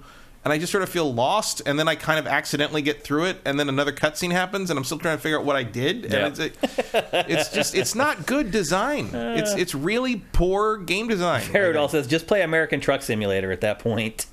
Yeah. Uh, Retro least American Gamer Truck never Sim- played Death Stranding, but it looks like a walking simulator. It's pretty similar. Yeah, it's, Yeah. you're not wrong. Yeah. Um, Vincent says that um, Death Stranding turned a profit. That's not good enough. Power Wash Simulator. There you go. You should, there should be Death Stranding content in Power Wash Simulator. You, just, you clean the goo the goo off things. You play as Norman Reedus, looking very sad the whole time. Sneaky, who I'm guessing is a big Metal Gear or Kojima fan, his name is Sneaky Charlotte Snake, um, says even he admits that the story is gobbledygook. Yeah. So if he's come to that revelation, how do the rest of us feel? Yeah. So I'm surprised that there is a sequel coming. Um, so that was the biggest surprise for me with Death Stranding 2. Not that it actually exists and that the trailer itself surprised me or made me um, form some level of intrigue about the game. Um, but here Yeah. comes another one. No, it's just it's you know for me I guess it's just like it sure is pretty. I wish Yeah. I cared. Yeah, But well, I they don't. they, have, they really advertise the Decima engine a lot in their Yeah. trailers. They really are giving thanks for that engine being handed over so they could work with it. Uh, okay, next up, Tekken Eight. This is probably the most disappointing thing from the Game Awards for me because I mean, it was one of the few things that we knew was going to be there, and so it was in all the pre-promotion and the marketing and everything for the show. And I thought we were going to get a really in-depth look at gameplay and how the fighting engine has changed. And no, it just ended up being another cinematic nonsense. Like he he thinks people care about the story in Tekken way more than they really do. Like it's to everybody, it's just I don't even know what happened in Tech. I mean, I, I, Nobody does, and nobody cares. It's because it's just so stupid. Like people play the story modes in Tekken to laugh at them, not because they care. And I feel like they've that they've lost the, the the Tekken developers think that people play it because they really care when we're really pointing and laughing at it. Because all the talk about this game so far has been about the plot and the story, and it's like, who cares? Who mm-hmm. cares about this stuff? I mean, I'm sure it's partly because like all the, the you know the balance of the game is not finalized, and so you can't talk about the intricacies of the fighting system until that's all kind of done and closer to release. But this is not really filling the time for No. me in, in exchange. Like, Yeah, I, mean, I don't even remember what happened anymore at this point. I mean, I, remember, I the Tekken series has been going on so long, and like the conflicts in it uh, with all these different characters have been going on so it's so labyrinthine that I just don't remember anymore, and I don't care to be reminded. Because it's absurd and it makes no sense whatsoever.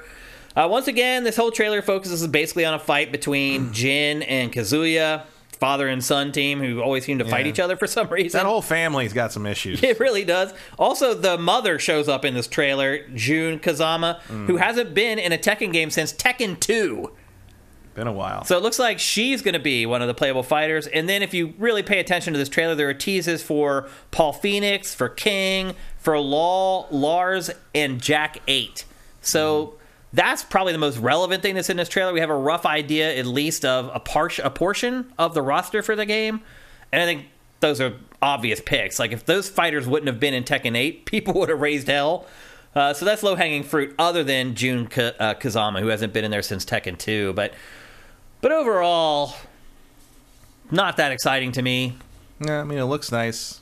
Very pretty. And it is all next gen only, running on Unreal Engine 5. I wish they had shown more in engine stuff. Mm. I mean, that call could have been in engine, but I wish we had seen it in the context of A of bunch of that was gameplay. A bunch of the fighting there was gameplay. Plus, like in engine because they've stuff. shown a they've shown a match before. Yeah. Oh, they have? I, yeah, I saw I saw gameplay from that at some point. Really? Because there's the remember one teaser when. trailer that we well, there's two teaser trailers. There's the one that was the goofy one. Yeah, the thing they released right before this was actual. Here's a basically here's a match without a HUD kind of with thing. camera work. Yeah. Yeah.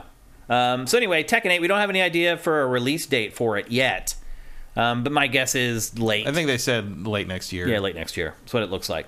Uh, next up, the next big part of the show was a musical performance by Halsey, which I agree with you, Matt. I had never heard of her, and now I feel old because I typically know all the artists like that, all the big up and coming underground indie artists. I've never heard of Halsey. Um, she did a song called Lilith, which is in the Diablo 4 soundtrack. Um, we're not going to show you the performance because those performances always get pulled by YouTube copyright strikes. In fact, that just happened to Game Face last week because we showed 18 seconds of the Imagine Dragons performance from last year's show. So I had to re render and re upload the whole episode again uh, because we could not monetize it with 18 seconds of Imagine Dragons in a three hour show. I love how that works with YouTube. You have five seconds of something they don't like, you can't monetize the entire episode. So we had to go back and re render it. So I'm not showing you the performance. Instead, I'm showing you the release date trailer for Diablo 4. Um, are you surprised that Diablo 4 is finally coming? I saw some rumblings on the internet that people are saying it's not done and it's going to be forced out before it's ready. I mean that wouldn't shock me, but it's definitely sooner than I expected it. Yeah. Um, well, you know, they sent the finisher in there to finish it, and he's now been working on the game for quite a while. So, how unfinished was that game after all those years when they brought Rod Ferguson in there? Like, way unfinished. Still, after all that time. There's no developer in the industry that takes longer to make a game than frickin' Blizzard, man. It's insane. Well, except whoever's working on Beyond Good and Evil 2. Yeah, but it seems like Blizzard works on this stuff consistently, and it just takes 10 years to make a flipping game. Yeah, well. Well, when when did when did 3 come out? 12 2012? Yeah. Yeah. Or 2011. It's been like 11 years. Start When do you think we're going to get another StarCraft? They haven't started talking about that yet. No, I don't I don't even know what You think do. we'll ever get another I don't know what StarCraft? you do for StarCraft at this point. There's, there's no such thing as a giant AAA RTS anymore. I know. really. Yeah, I mean, Unless you reinvent it completely. if there is one, it's StarCraft. I mean, it, or you know, like Warhammer, Total War, or like some you know something like that. But like they're not like you know, it's not like it used to be. It's not you know that there used to. There was a time when that genre was, you know, one of the core genres of PC gaming, and it's just not anymore. Um. Yeah, I don't know. I mean, some of the stuff with how long Blizzard takes was always sort of that artisanal, like we're only going to make it when we know it's great or what worthy, like thing like that. And now it's sort of like, well, is that going to be true of Diablo 4? Or are we just waiting to see what the auction house equivalent is on this thing? and I, th- I think there's skepticism as well, just like you know, coming off the back of Diablo Immortal. Um, that maybe that's why it feels like it's so soon in a way. It could be. Is like we just got Diablo. I literally Immortal. just played a Diablo game Yeah. for a long time, I would add. Like, I spent a lot of time playing Diablo Immortal. But, um, yeah, I mean, it's, it, despite the fact that it's taken all the time to make this game, it still feels like it's coming too soon. Because Mm-hmm. we haven't seen much of this either. Let's be honest. Yeah, we haven't seen anything really, other than just like have we, have we There's seen been the gameplay. Gameplay. Yeah. They've shown us some, but like they'll show when they debut like a class, Right. They'll show a chunk of gameplay from that class. I mean, it's Diablo. I'm not really expecting Yeah. anything revolutionary here. yeah, agreed. Um, are you excited for Diablo Four? Eh, I'll play it. Yeah.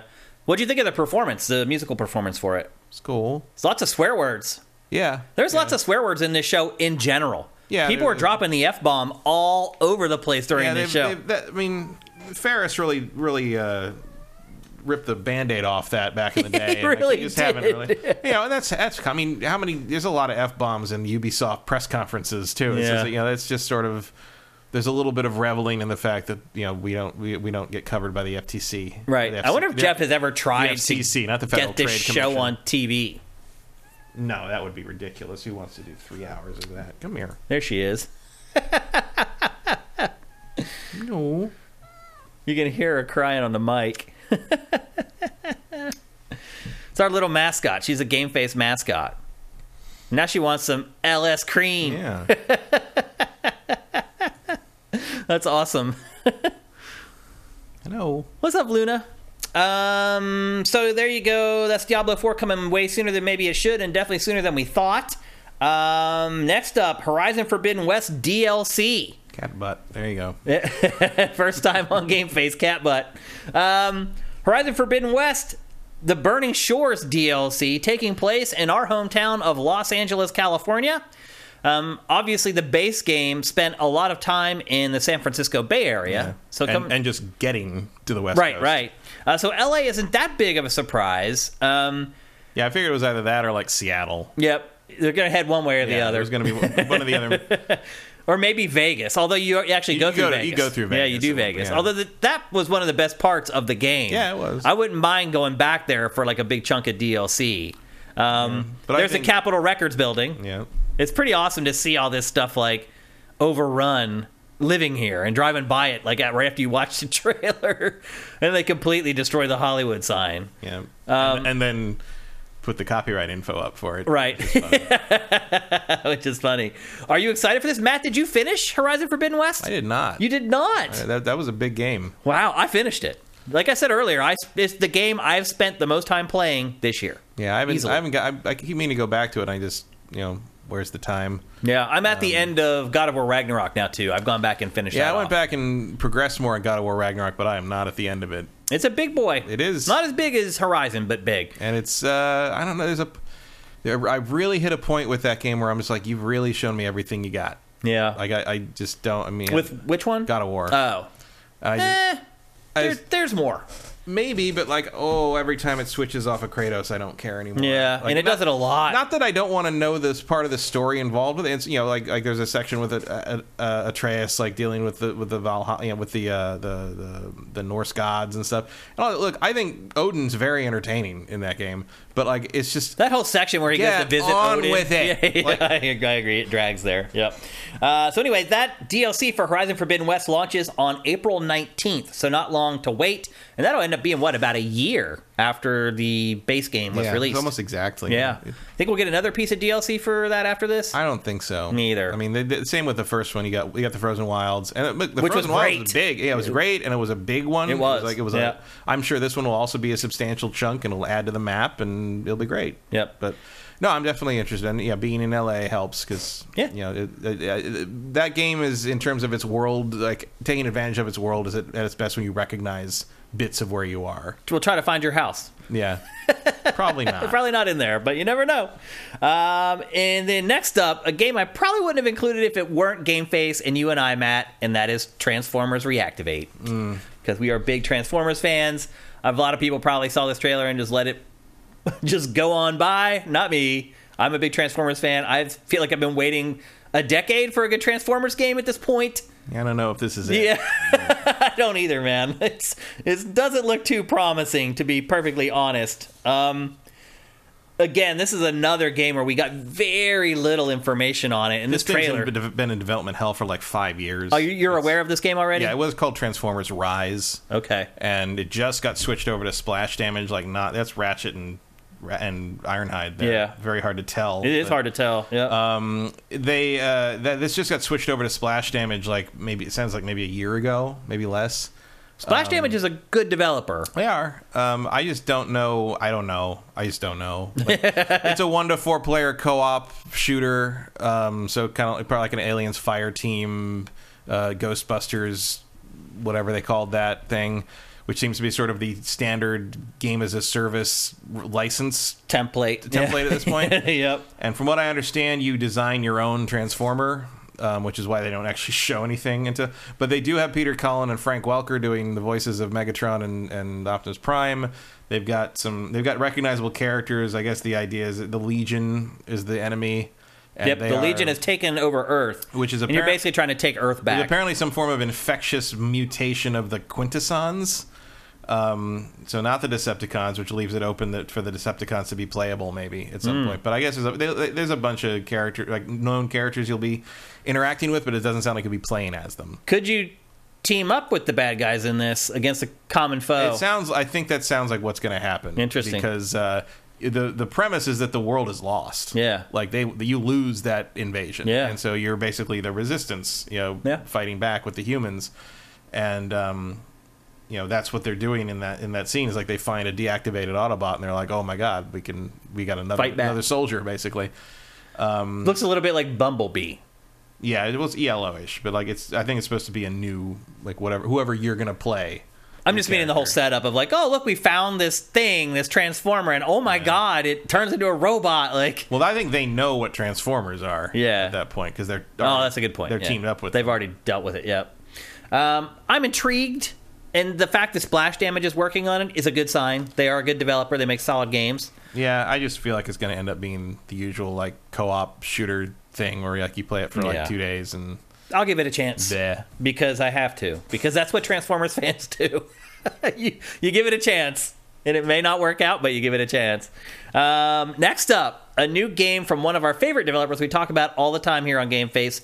Don't nod. It is a brand new game called Banisher's Ghost of New Eden. It's set in the 17th century in New Eden. Um, Antea Duarte and Red mac Raith are lovers and banishers, ghost hunters who vowed to protect the living from the threat of lingering ghosts and specters. Isn't that a lot like um, what's that movie franchise? Um, Insidious or whatever? Ghostbusters. Nah. No, no, not Ghostbusters. Insidious though, they're like the the husband and wife team, and she's the medium who can tell where the Oh, yeah, I demons mean, are. they're, they're, yeah, they're it's like the. I mean, I think they're based on the the the scam artist that like did the Amityville. They are, thing. yeah, yep. Um, because of kind of a similar premise. Uh, following a dis- She seems to actually be legit in this game, though. Right. She seems to be a ghost. Right. So. Right. Uh, following a disastrous last mission, Antea is fatally wounded, what becoming one of the spirits she loathes. In the haunted wilds of North America, the couple desperately searches for a way to liberate Antea from her new plight as a ghost. I think this sounds awesome. Yeah, this looks really good. It's an action RPG. Don't Nod now has adequate experience making these games. Mm-hmm. It, once upon a time, it did not, but now it does. It has made a couple decent action RPGs. Vampire comes to mind, although that game was a little disappointing. I mean, the combat in that was not amazing. Yeah, But like, they probably learned some things. We'll Hopefully. see how- you know, the, that's the trick here is like, how is how is the combat going to be? Because Yep. it's clearly action RPG combat. premise writing that's something don't nod's been great no, at I, I think I trust them to nail that. Like, you know, I- Yep. I, look, anything Don't Nod makes has my attention at this point. agreed But- yep we felt that way for a long time with this studio and they have really transitioned now Yeah. from our favorite And indie this- studio And also, this is the best looking thing they've ever made. Like that. oh is- yeah I mean, obviously next Leaps and bounds. But like, why, like you compare that to like even Vampire. It's a whole, Oh, yeah. whole nother level. Here. yep and we wondered we're like how is don't nod making all these games They're this, they've really just staffed up Yeah. they must have got some investment from somewhere I mean, just look at that compared to like the last, the, the Life is Strange or vampire or Vampire. even vampire i mean it looked rough around the edges this is night and day no pun intended I mean, we'll see how it feels to play, but like it- Mm-hmm. That's the X factor for. Don't Nod. Absolutely. They have not managed to nail action based combat yet. So we'll see if they can do that with this. Again, the game is called Banishers Ghosts of New Eden. Next up, selfishly, I included this game because I was blown away by it at last year's Game Awards, and it returns for the Game Awards this year, and that is Warhammer Space Marine 2. It's coming. This is also next gen only PC, PS5, and Xbox Talk about a game long in the making. Well, this game last year at the Game Awards had its big like cinematic CG trailer, and now this is all in engine, and this game looks awesome hmm. in engine. This is what I've been talking about, Matt. Like this is like we should be getting stuff that looks like this from the smaller guys. We should have been getting this for two years from these smaller guys on these new consoles. Well, this year we should have started getting that. Yeah. there's, oh, it's always going to be overlap on that. But wowzers, like this really like my jaw dropped when I first watched this during the live show. It's not very long. I think this trailer is only like 40 seconds long, so they don't give us much. But the other theme for You this sh- whole show off in a Warhammer game, you bring in the Tyranids, which is preferable. to The first one, I like the. bless you. Ooh. I like the first one, okay, but it's too much orc fighting. Yeah. and Tyranids. Repetitive enemies yeah, for sure. Tyranids are a more interesting enemy to me. Yep. I mean, if this is what the B tier games are going to look like going forward, Hallelujah. Because this also, the other thing that I've discovered with the Game Awards this year, this was the turning the page moment. Of all the games in this show, there was only a handful for PS4 and Xbox One. Yeah, well, I've been saying that for a long time. So 20- finally- 2023 is going to be that turning point. It's one of the reasons I say that they launched the systems a year early. Is like they should have waited a year. We're seeing it though. Almost every big game that was announced in the Game Awards 2022 are all PS5 and Xbox Series. So if you're one of the people who've been sitting on the fence all this time, and I don't blame you. In fact, I was telling you all along, like you didn't really need to buy either either of these consoles. Now might be the time. This holiday season Well, might be the time maybe after holiday season because you're not going to find one. because right January's slow. Yeah. and then after January, it's just balls to the wall, awesome games for pretty much the rest of the year, and a lot of them are going to be next gen only. So if you haven't bought one, I hope you ask for one for the holidays. Although at this point, if your significant others haven't been trying to track one down for you, it might be a little difficult to get a PS5 at least. I think Xbox Series, you probably will be able to find one, or your parents, or your girlfriend, or your wife, or whatever. They're still pretty tough. They're not as tough as. Yeah. Basically, they're not as tough because when they come into stock, they're in stock for a couple hours as opposed to a few minutes. Right. Yeah. Um, and we did get that report that the bots are starting to lay off of the PS5 because the resale value on eBay isn't as high as it used to be. So things are starting to come around just in time for the shift of game development to next gen only and away from the PS4 and the Xbox One. It's good to see. Next up, a game called Crash Team Rumble. And this was just on the fringe. This is the, one of the games that like I included that I almost didn't include. Ugh. It is a four versus four Smash Brothers kind of ish brawler. It's like they've they created like the perfectly focus tested way to make me not care. I will give them credit though. This is one of the first times I think I've ever seen an art style for Crash himself that made me not want to like look away. Oh, Like he actually looks okay. yeah. Um, it is a four versus four team based competition where the iconic heroes and villains of the Crash universe battle to capture That is more a Wumpa strong fruit. word. Iconic. is it is it iconic the way Aiden Pearce's hat was iconic? Give me a break. You're basically just trying to collect more Wumpa fruit than the other team. I recognize one other character in this, and that's uh, Nefarious or whatever the do- the evil doctor guy's name is. There's a little bit of MOBA to this too because you're like capturing points around the map, but ultimately you're trying to collect more Wumpa fruit than the other team, and that's the team that wins. This game as also was not a well kept secret. Uh, there have been rumors floating around about this game for quite a while. Um, I don't think anyone's too all that excited about this game, but it is multi-platform. If it has caught your eye, um, and then next up, Cyberpunk 2077 Phantom Liberty DLC. Finally, we're getting into some real DLC for Cyberpunk 2077. I thought they were going to cut and run on this game. Cut bait, and they didn't. Man, they stuck stuck with it. I mean, they've continually improved the game. They Yeah. still are improving the game, which I admire them for. They could have cut bait. I don't think anybody would have blamed them after the debacle this game was at launch, but it has really stuck with it, and honestly, it has paid off for CD Projekt Red because the game has Mm-hmm. con- continued to sell. And it had a big resurgence with Edgerunners when that hit Netflix, Yep. which I didn't expect to happen. Me either. Um, Johnny Silverhand is back. He does the VO for this trailer. You team up with FIA agent Solomon Reed, who is played by Idris Iba Elba. Elba. Yeah, I guess the You font. know, yeah, you know, Idris I know who he is. Yeah, I mean he's a huge star. But what does he starred in? He's in everything, but I couldn't remember exactly one thing that he starred in. Pacific Rim. He's Heimdall in the MCU. Uh, he was you know, under consideration to be James Bond at one point. Really? Um, yeah, there he is. I mean, he's a huge star, He's but I, he's never really like I was. I'm like I know him. I've seen him in a million uh, things, Three thousand years of longing this year. But to see Um, all the things that you've listed though haven't been like burn the house down like crazy popular, but everybody knows who he is. No, Luther. He was. Uh, he's been in a bunch of stuff. He's just. Uh, He's one of those guys that you see in He everything. was. I mean, other. I mean, I guess you could probably say Harley, but arguably he was the lead in the Suicide Squad. yeah, You know, he's Deadshot. yeah. Um, Wasn't he in that zombie movie set in Las Vegas that just came out recently, probably. where like zombies have taken over Vegas and What is that? The they're trying Zack, to fight the Zack from Snyder thing. Yeah, wasn't he in Yeah, I think maybe. I don't. I, But that's the type of stuff he seems to be in, like stuff I that you kind of remember, but it's he was in. He was in the Dark Tower. He was in. yeah, he gets a lot of work. um, He's, he's supporting a lot of stuff. I want to say he's, he was. He was in. He's been in like a. Yeah, he's been a ton. Hobbs and. Shaw, Faradol says. Oh, he's the bad guy in that. Yeah. Yeah. He was in The Wire. That's probably that's where I know him from Right. the Well, most. that's the, I think that's the first time I probably encountered him was the wire. That's where I remember him from the most. Um, and then, so basically, you go on a mission with him to take on an impossible mission of espionage, espionage and survival. So it looks like this DLC is going to have like a spy angle bent to it, which I think is good considering the tone of the the regular tone of the game is a lot different than that. Um, it's coming in 2023 to next gen only, Matt. Mm-hmm.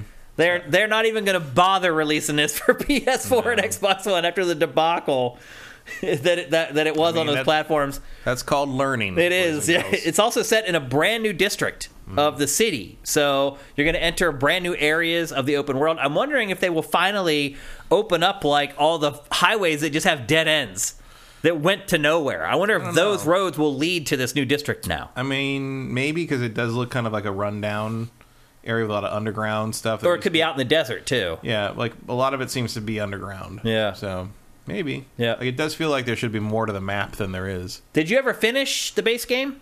No. So I guess it's foolish to ask you if you'd ever bother playing this then. Maybe. I mean, if I did, I'll be honest. Idris Elba would be a large part of that because I like him. I'll play it. I mean, I finished a base game. I really liked Cyberpunk 2077. I was lucky. I didn't deal with a lot of bugs when I was playing it. Yeah, I didn't have really all that many bugs. I just find it non-compelling for the most Well, part. we will talk about another game here shortly in this episode of Game Face that puts all that in perspective and leads me to believe that I may agree with you, Matt. Um, next up, Armored Core 6 Hmm. from Software's back. Were they ever gone? Not really. They were in the house. They're on quite a run. Yeah. Um, Fires of Rubicon is a subtitle for Armored Core 6. We've actually, this also, we've known about this. We talked about Armored Core Yeah, like we knew Armored Core was two months development for a ago on. Game Face, and we talked about the franchise and the differences between it and what has ultimately made From Software really popular. And that's the thing here, Matt, is people know From Software for very specific things. Mm-hmm. And after the show is over, people were obviously asking, is this going to be Mecha Souls? Is this going to be Dark No. Souls with mechs? And they swear up and down that it is not. No, it's it's Armored Core. Yeah. Mission based, customize the mech, go do the thing. Although this apparently is more single player focused than a lot of the some of the other because the, the Armored Core went back and forth between like single player campaign style stuff and like multiplayer arena stuff or single player arena stuff. Like Armored Core never fully figured out what it was, Yep. especially as it moved into the uh, the the 360 PS3 era. Armored Core 5 is is a very strange game. Well, it's funny, Miyazaki, the guy behind the Souls franchise and behind Elden Ring, he's he cut his teeth on this franchise. Yeah. This was the first game where he was the lead. Yeah, I mean this this is you know this and King's Field are what From did. Yeah, people don't even realize. Souls Yeah, that was. I have their- all you know. There's there's like 14, 15 Armored Core games. I have all of them except I think the the spin off of five because Yeah. there's a point at which you know. Yep. But like, this was a big deal on uh, PS1. They did tons of these on PS1. They did like four of them, or three or four of them. Master of Arena. I played that with my friend Miguel forever. Like that was, it just never ended. Mm-hmm. And uh, I'm I'm interested. I'm very interested. Obviously, I like giant robots and mechs and Armored Core. I'm curious how well they'll balance because one of the things about Armored Core is like you tend to hit these walls where you're like, oh, to beat this fight, I need to have this particular loadout for this for my mech, and I don't because I was building it like the a lot of the armored core games sort of lean on this idea of like customize your mech however you want to play the game, and then it turns like except for this boss, which is going to require you to be a very specific kind of mech. And if you didn't spend your money on those parts, fuck you. Yeah. So hopefully there will be a little more flexibility in that. But uh, frankly, I'm just excited to see this this game look like it's going to look. Yeah. On on the new. It looks amazing. Um, it's set on a remote planet called Rubicon 3, a world where companies and organizations battle over a mysterious new substance that causes a planet wide catastrophe. Um, just like old Armored Core games, it is a third person action game that focuses on mech customization. It's all about building your mech. And I do wonder if that's where the Souls ish elements are going to come in, where it's very challenging to build the right mech that you need for each mission. Um, I don't know. That's just me guessing. Um, boss battles are also a huge focus, and that's another angle of the Souls franchise that sounds like it's going to creep in here. I mean, let's be honest, like Elden Ring, Souls, a lot of those games are really just kind of boss rush games, and so I do wonder if this game is going to end up being like that too, where you're just taking on one gigantic mech after another, which I think would be pretty flipping cool. Um, and they've said the challenge is in assembling the right mech for each mission. Um, it's being directed by Masaru Yamamura. He's also the the guy who led Sekiro. So that's a good sign, which is one of my favorite from software games as far as the soul stuff is concerned. So I think it's looking pretty awesome. Do you think it's going to sell as well as like Elden Ring? No, I don't think anything Yeah. they make is going to sell as Yeah, as me Elden either. Ring again. Yeah. But I think it'll do. I don't think it has to. Yeah. really, I, if you're expecting Elden Ring sales out of Armored Core, you're off in another world at Yep. this point. It just doesn't work that Um, way. But I'm sure it'll be fine. Probably more people will discover it. Did you see what the I just hope they make it clear to like the Souls fans that like this is not a Souls game. Hmm. Like you're not going to find a big world to explore in a mech. You know, this is a mission based, you know, flight sim basically. Yeah. It's you know, it's not it's not what you'd be- you'd be expecting if you were introduced to From with Dark Souls. Yep. Um. Yeah. I, what do you think the general consensus was though among fans? Were they into it like online? Uh, they seem to be, but I think there's a lot of misconception about what it might be, and so I think that's why they From has been so forthcoming about. They like, have been. They've is- been you know, it willing to share. a- we are not Souls borning the the Armored Core games. This is an Armored Core game. Okay. Uh, next up, Wild Hearts, which is a Monster Hunter clone from EA and Omega. I thought this was Monster Hunter for a second until I realized it looks too good to be Monster It's Hunter. coming from EA and Omega Force. Omega Force usually does all the Dynasty Warriors games for Koei Tecmo. Um, and somehow EA's they- managed to hire them Yeah, I don't know how that works. I don't either. I don't know how that works. Um, this game is we've known about it for a few months now. You're not a big Monster Hunter guy. I hate. Neither am I. I play one every like five years and I'm good. Like I don't need Yeah, to just- play anymore. I'm Like, definitely I- not a nothing- fan of the genre. There's nothing about it that what shouldn't interest me. You know, it's, it's going to, to fight things and get their pieces and build new things out of the pieces. Like that's a thing I generally enjoy. But like, I just find Monster Hunter's combat to be clunky and slow and annoying, and I Mm-hmm. never have gotten the rhythm of it down. And I also don't like kind of there's a, certainly World. Early on, had a whole thing about teaching how to hunt stuff, and you were like chasing down like injured dinosaurs and killing them. I'm just, I, there's just nothing pleasant about any of it to me.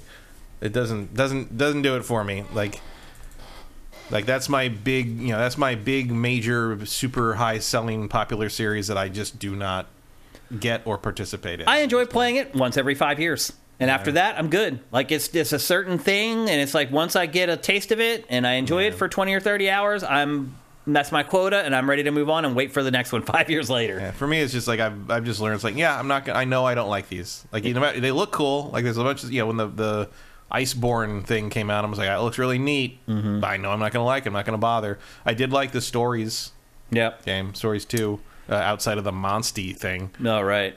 Yeah, I, I like Monster Hunter stories too as well. Um, this comes out on February 17th, so not long to wait. And it wasn't. It was just announced not that long ago either. That's so bold. it's one of those games with a very short marketing cycle. It's a bold release window. It is. It's. I mean, it's bold for EA to release a Monster Monster Hunter clone. It's so out of their. but their also in the comfort middle zone. of that firestorm of Right. releases. Like that's Yeah. I, I wonder if this will get lost in that shuffle. It will. We'll cover it on Game Face, but it probably will get lost in the shuffle. Uh, next up, the game it seems like nobody cares about, Matt. Final Fantasy 16.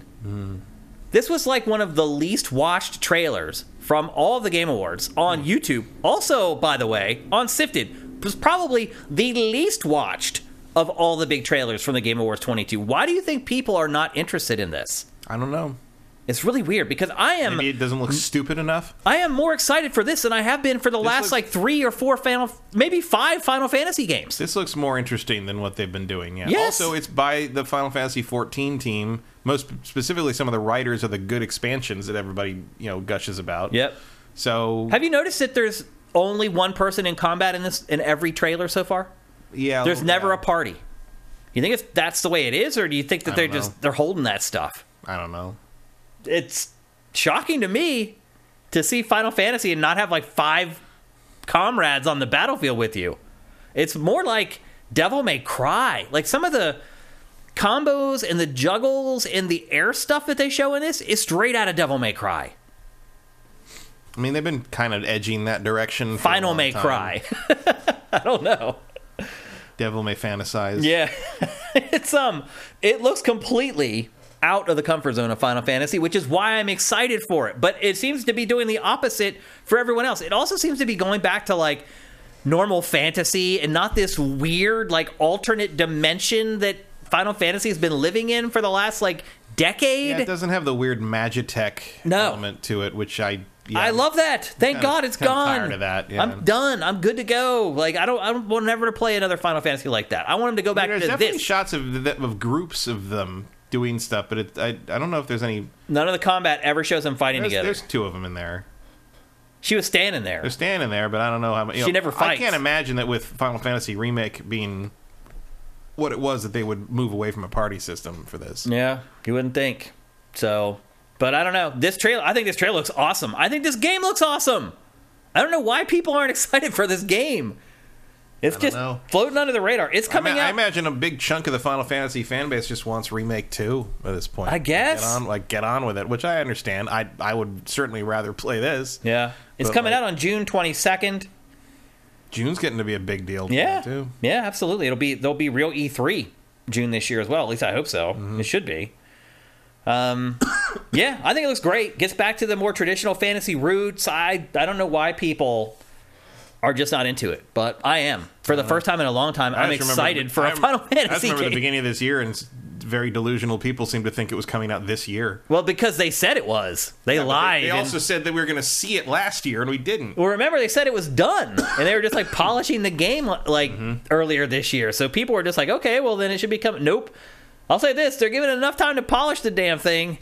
it should be nice and polished by the time it finally comes out. But I mean, at least they might learn something then. I mean, you want to talk about unpolished? Let's talk about Final Fantasy 15. yeah, which was basically broken at launch. You're right. Maybe they're also learning. You buy Final, Fa- you play Final Fantasy 15. You are not playing the game that was released no, you're right. at launch. They, Yeah, you're right. It's a that- completely different game. They patched that so completely it's unrecognizable now. Not quite cyberpunk levels, but close. No, but it's up there. It is. like it's in that same class for sure.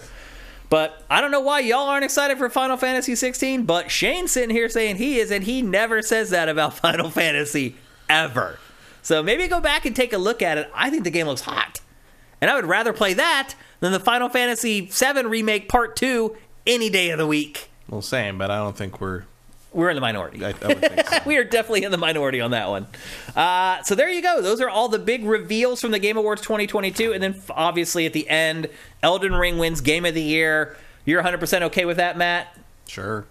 I don't have any major arguments against it. Um, and I think the reason I feel that way mostly is because they did make some changes to the game to make it so that more people could enjoy it, which is something that they had refused to do with its franchises in the past. And it finally caved and was like, okay, let's see if we can make a game that more than just our four or five million hardcore fans will enjoy. They did it, and they did. Even I did. I enjoyed parts of playing Elden Ring.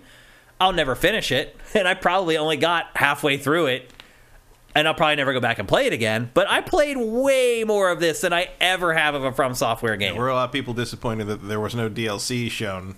Yeah, People. I could get that. I don't think there's going to be DLC. I don't either. This game. I don't either. Yep. I think it's enough as it is. It is, I can, I'm halfway through it. I've no, I'll never finish the game, like ever. I don't think. So, and there's a lot of people like me that are in the same boat. Like they enjoy the art and the setting and all that kind of stuff. And I mean, if I had paid for the game, I wouldn't have regretted it. Like I wouldn't feel like I hadn't got my money's worth or anything like that. So, um, I'm totally cool with it winning Game of the Year. There wasn't really a standout game. Um, and as I said, Matt and I will get into our Game of the Year winners and all the different categories and genres and everything on Friday, right here at twitch.tv slash sifted games at 1 p.m. Pacific, 4 p.m.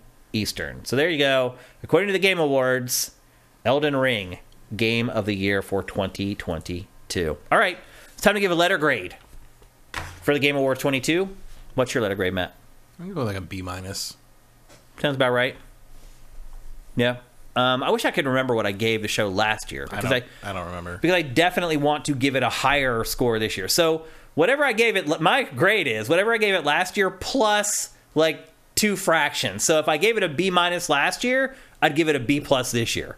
So two steps up because I feel like they improved a lot of things in this. I feel like they gave away more awards, which is something that we wanted. Um, I feel like they cut the show down, which was something that we definitely wanted. Um, but they kept all the good stuff in there that we've liked in prior years. So I think Jeff did a good job. Um, I think the show could still be way shorter, which is why it's still not going to get an A from me. It's still way too long, in my opinion. Um, and they can still chop out a lot of filler that's in the show. Uh, but I guess I feel in general like the show continues to slowly become better year after year.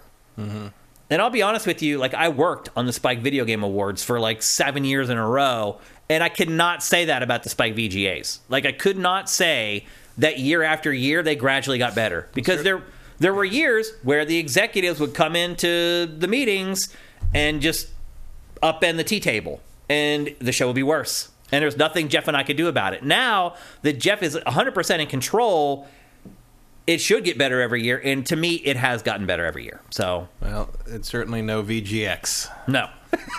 That's for sure.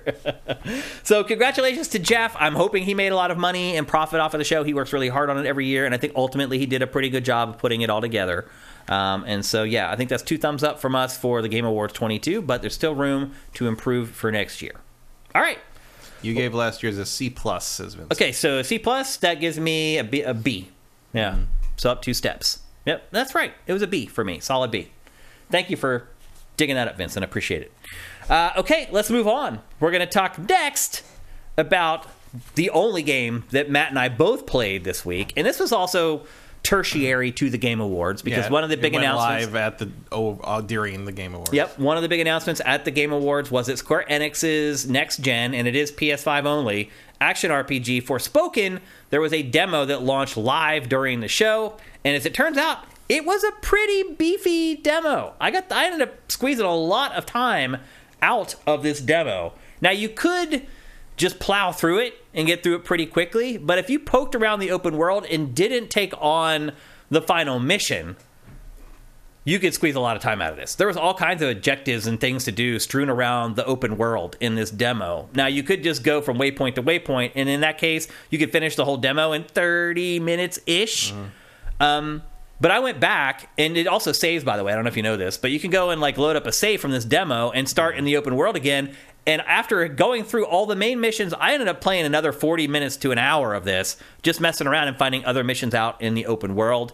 It is an open world game. It has all the trappings of an open world game. There's like areas, there's things that you activate that reveal sections of the map. There's a lot of Assassin's Creed in this, um, I think. What What are your kind of overarching opinions of this, Matt? Um, well, I finished it, and that was enough. Um, I did not find the open world very compelling. Um, I don't think I fully understand all the mechanics of some of it. I The combat clunky.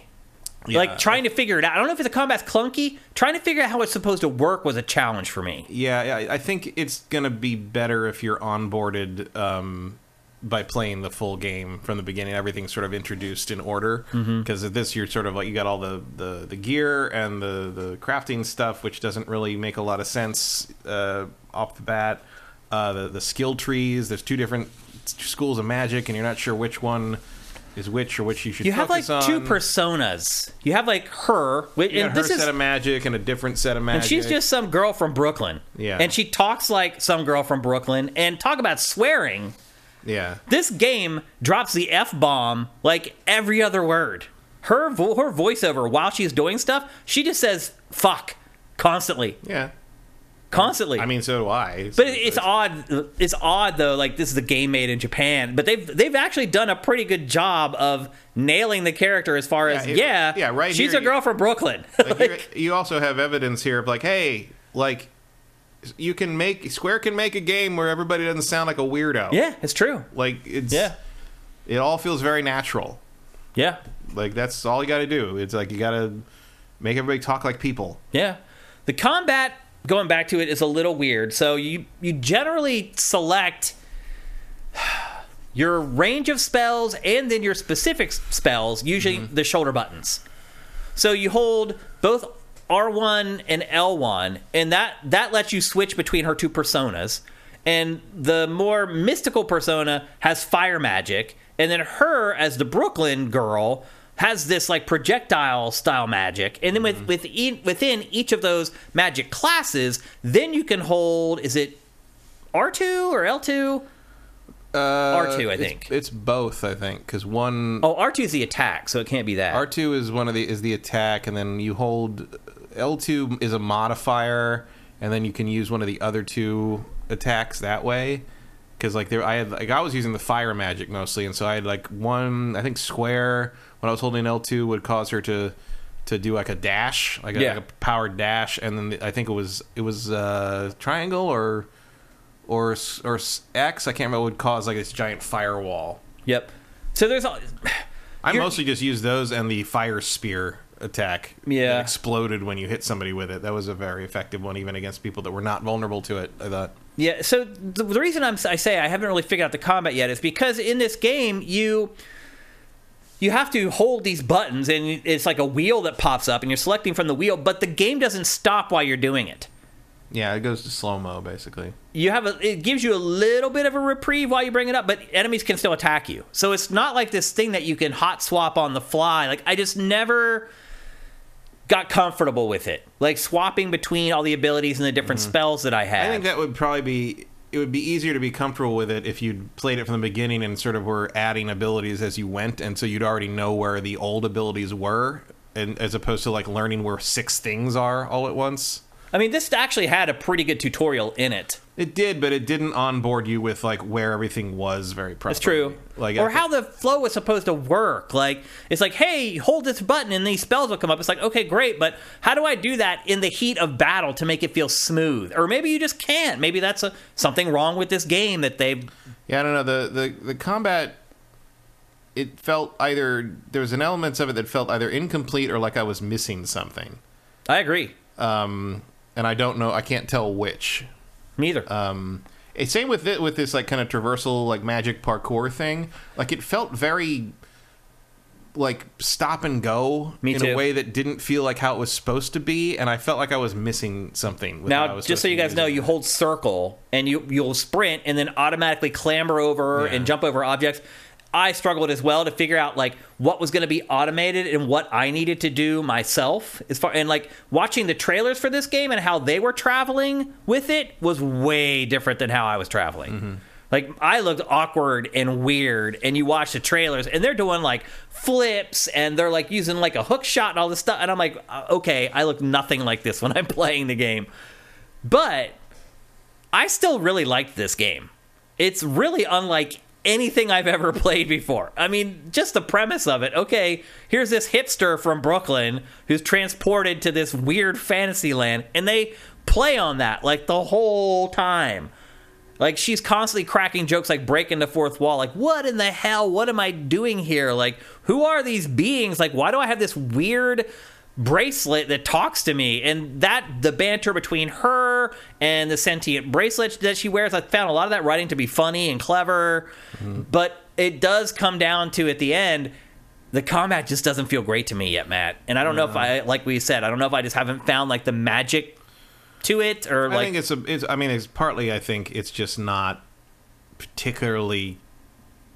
I it's not particularly visceral combat um, in terms of feedback, and also like let's not forget this is the people that made Final Fantasy 15. Yeah. like the Same combat engine, is about as good as it's going to get. It probably is. Like I'm Um, assuming like so you it's crazy. So you she has like it's an RPG, but instead of leveling up like her sword or whatever, you level up like her fingernails. Yeah, Like her painting, the painting on her fingernails affects like her Mm-hmm. abilities.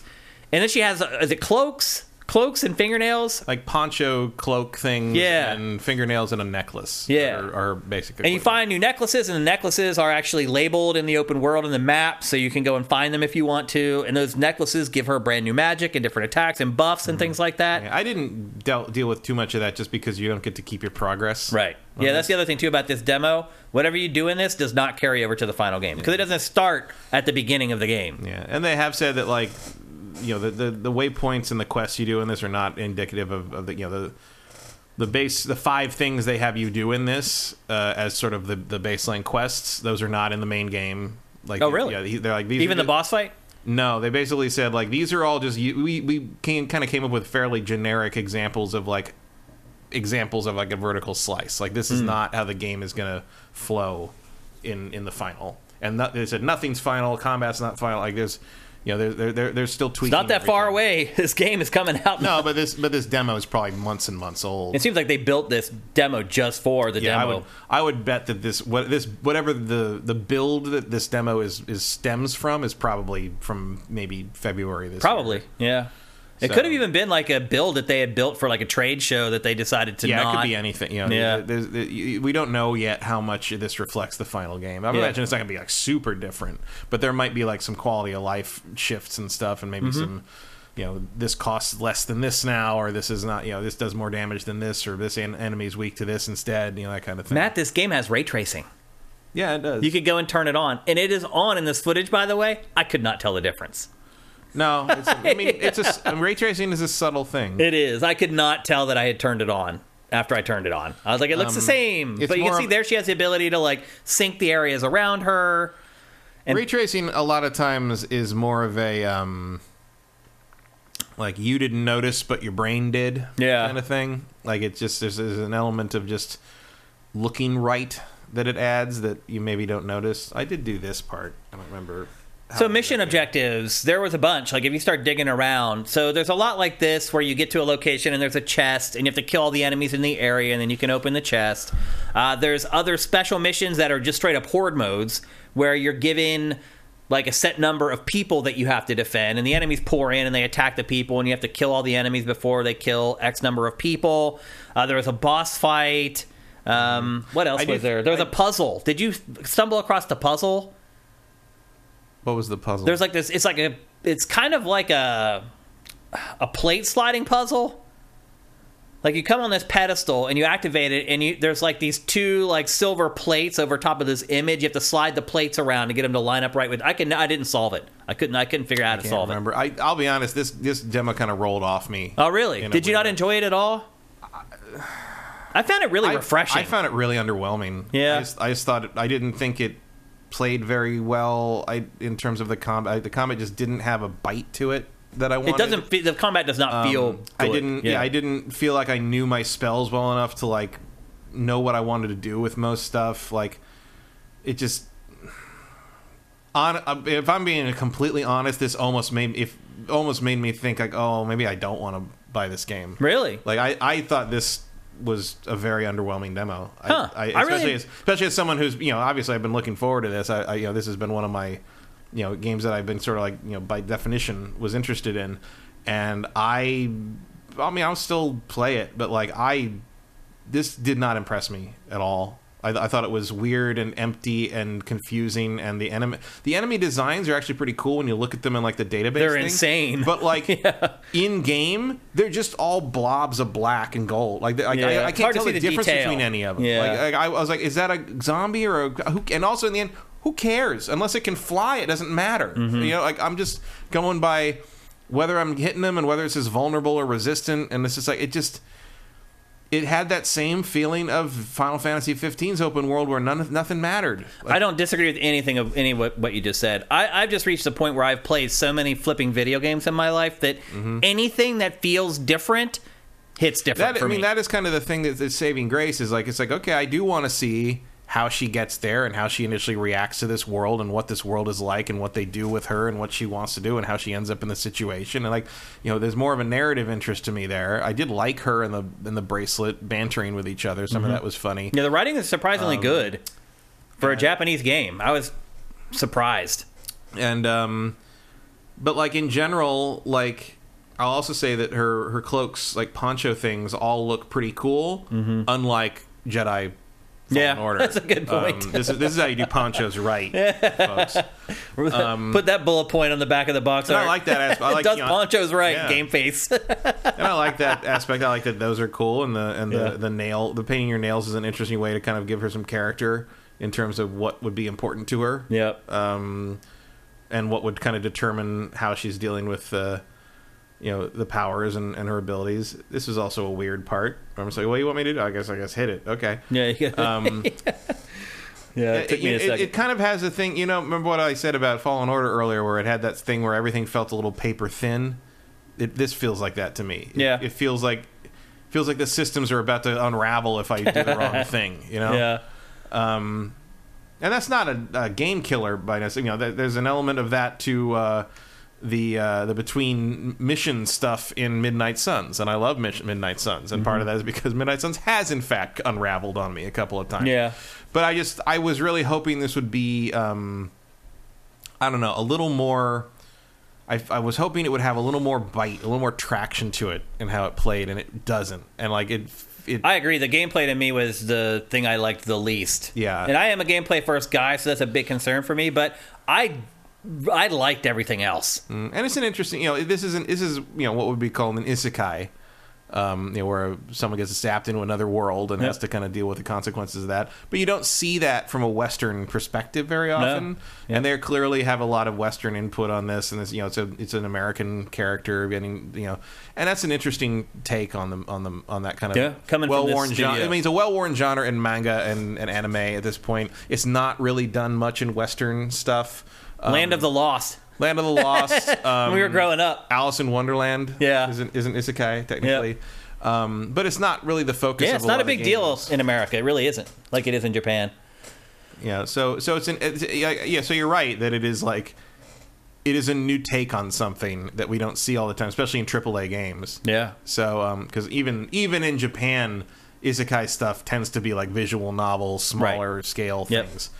Um, whereas this is, I mean, this is about as big as it gets, really. I mean, it's the it's a Final Fantasy team working with major, you know, like Amy Hennig and I think Gary Whitta was involved with some of this at one Yeah. point. And, I mean, you know, The writing, yeah, which you can see. yeah, for sure. You can tell he worked on this game because his writing is great and the writing in this is good. Um, so I'm intrigued by this. I, I agree. I don't disagree with anything you said, by the way. Like I Mm-hmm. agree with pretty much everything you said. It just didn't affect me or bother me as much as it seemed to bother you. Yeah, it's just it's not it's yeah. I'm still interest intrigued. I guess is the right word, but like because it is weird. It is weird, certainly yep. a different take on a lot of things. Yeah. and it's probably a testament to that. That like, you know, everything in this demo wasn't instantly figure outable. Yeah, like by you know, it's not. It's like there was a bunch of stuff. I'm like, oh, I don't know. I mean, it's, it's I've seen a skill tree before, but I don't really remember seeing one that worked like this. Yeah, thing, yeah. you We know? didn't even go through all that stuff, but the skill tree in this is um, meaningful. I Yeah. guess is the best way I could put it. Every single entry on the skill tree. Yeah, it's a it's a very interesting mix between like kind of the Skyrim style of use the thing to level it up and like do a quest to level it up. Mm-hmm. Yep. It's kind of both of them combined. And here you're getting a look at it actually. Yeah, and then you have to use your your the mana you've collected to decide what to upgrade. But first, you have to kind of accomplish an objective with that Yep. spell Yeah. to prove you've mastered it, sort of thing. Yeah, I like It's an it. interesting angle to it, and after a while, it, I mean, it took me a while to figure out how to even get make progress because I'm like, I was, I thought this spell was that spell, and that I didn't know how to use it or what to do with it or what what it meant when it said charge up and do this thing. But eventually, you kind of piece it together. And I think that will be less of an issue if you're playing the game from the beginning because you'll know you'll know your arsenal better as it's slowly introduced to you, as opposed to just like you know you get what like probably eight spells thrown at you at the Yeah. already at this, so you're just like okay, Right out I of the want? gate, What do- you know, yeah. I don't even know what I like. It is a little effective. overwhelming this demo for sure. Yeah. So Cinetyke is asking, did you experience the cringy dialogue some of the trailers showed? No, I mean we were just talking about how we I both liked the writing. yeah, I didn't find any. I mean, I didn't think. The I don't know that I found the trailer. I didn't think, think the dialogue in the trailers was particularly cringy anyway. Yeah, so- I didn't either. So maybe just a difference of opinion. I mean, there. I played Final Fantasy VII remake. I know what cringy dialogue sounds Yep, like. that, that, that to it. me was cringe the whole way through. But everyone has their own tastes and their own things that they like or they don't like. Um, yeah, but uh, the game's also very pretty. I mean, if you haven't been able to tell pretty. from the B-roll, like it's a, technically impressive and a very pretty game. Um, And here I am just kind of gawking and just checking out the world. But um, Yeah, there are little pockets of. I do think it's a lot of it's a little samey, yeah, but like there's little pockets of it. There's like, oh, that's really nice. yep. But again, you're kind of maybe you're seeing what I mean. Like all the enemies just seem to be kind of You don't even see them half the time. It's They're just hanging dark, out, like they're just like hiding in the grass, like waiting to pop out. the only ones that had like real personality to me were the giant crocodiles. yeah, and the boss you fight here. But like Yeah. even that is like an adaptation, basically a feathery adaptation of one of the wolf things you already have fought. the boss's times. animation is also terrible. Yeah, it, It's it, literally- it feels like it was, you know, like they said, it, was pro- it feels like it was just something they slapped in to like give you a big boss fight. Yeah. and that's it's cool. I mean, you learn kind of how maybe a boss fight might work in this, and it is. You know, there's an el- there's a puzzle element to it in the sense of like which spells to use to keep him off guard, and you can like you know hit Turn him, him enough, over. hit him yeah, hit, turn him over with enough damage from his, from the thing he's weak to. And Now you're seeing the, what we were talking about with how you hold the shoulder buttons to access your different spells. You're seeing that right now, And again, you can see the whole world's going on while Yeah. you're fiddling You around can, with it. you can toggle that though. You can you can set it to freeze. Yeah. if you want. oh, you can. Yeah. You can set it for the world to freeze Yeah, while you. you can you can make it just stop. Oh, I didn't see you want. that. Yeah, Oh, that's good. That's good to see. Square, uh, Square learned that years ago. thankfully, Um, but I had fun playing this, and again, it was completely different and unique. Yeah. And if you're someone like me who's been playing games a long time and you kind of gravitate towards new ideas or new concepts, I think this is one to keep an eye on. Yeah, Certainly. thi- this is also the first point in the whole demo where I actually had to restore any health. No, yeah. Um, oh, yeah, you can tap down and you restore Yeah. health. And it looks like you. This is my guess on this, but it looks like you are consuming one of the bracelets on the sentient bracelet every time you do that. It seems like it, yeah. because I I can't tell if that's really what's happening, but like I couldn't figure out where the, was- where the charges came from. Yeah, that's cool because I think that's what our, those charges are. Because at one point Oh. when uh. I did it, like the bracelet says something like "I've got a few more in me" or something like that. And I'm like, am I using up the bracelet as I do that? Like that. Make for some awkward conversations inside the game. You, yeah, when you're down an enemy, you can do the the hit triangle and do the Yeah, you learn that certain spells will topple enemies Yeah. over and let you unload on them. And you can when you when you down an enemy, you can hit triangle and do a, a kind of a finisher. Yeah, like a finishing move. Yeah. Yep. Um, I had fun with this. I agree with most of your points, though, and your criticisms that you have. I pretty much have them too. But again, it just feels Yeah. like something different and unique. So I'm going to Yeah, keep I it how mine and give it a go. go. Like, I you know looking online, like the this demo doesn't seem to have done this game any favors, uh, judging by reaction to it online. Well, it seems like most people are not enjoying it. Like um, Mellow Pintor, I was excited to play this demo when it was released in 45 minutes. This thing bumped me off the hype wagon. Well, it only lasts 45 minutes, so I don't, I don't know how you could have gotten any more out of it, honestly. Because that's you could really finish the demo in like 30 minutes if you really just plow through the mission objectives. Uh, but it sounds like most people are like, eh, there's parts of it I like, there's other parts that I didn't like. Um, Minority Game says Amy Hennig wrote this. Again, that explains a whole lot. she worked on it. I don't know if she wrote all of it. Yeah, yeah. I don't think we know exactly who wrote what or how much of what on this yet. Um, Ashes in the Hourglass. If you want different, go play weird indie games. You're not going to get experimentation in AAA. That's exactly what we're getting with this. It's literally exactly what this is. Like, it's about a girl in Brooklyn who gets sent to this bizarre world. I mean, it is. I mean, I can definitely see the the pedigree of the combat and this kind of coming from the Final Fantasy 15 tradition. of suck. um, of suck. Yeah, I mean, but you can see you can see that like that's sort of like where it, it, it is stemming from. There's some there's some Final Fantasy 15 here. There's some Kingdom Hearts here. There's you know, there's a lot of that. There. But it is different.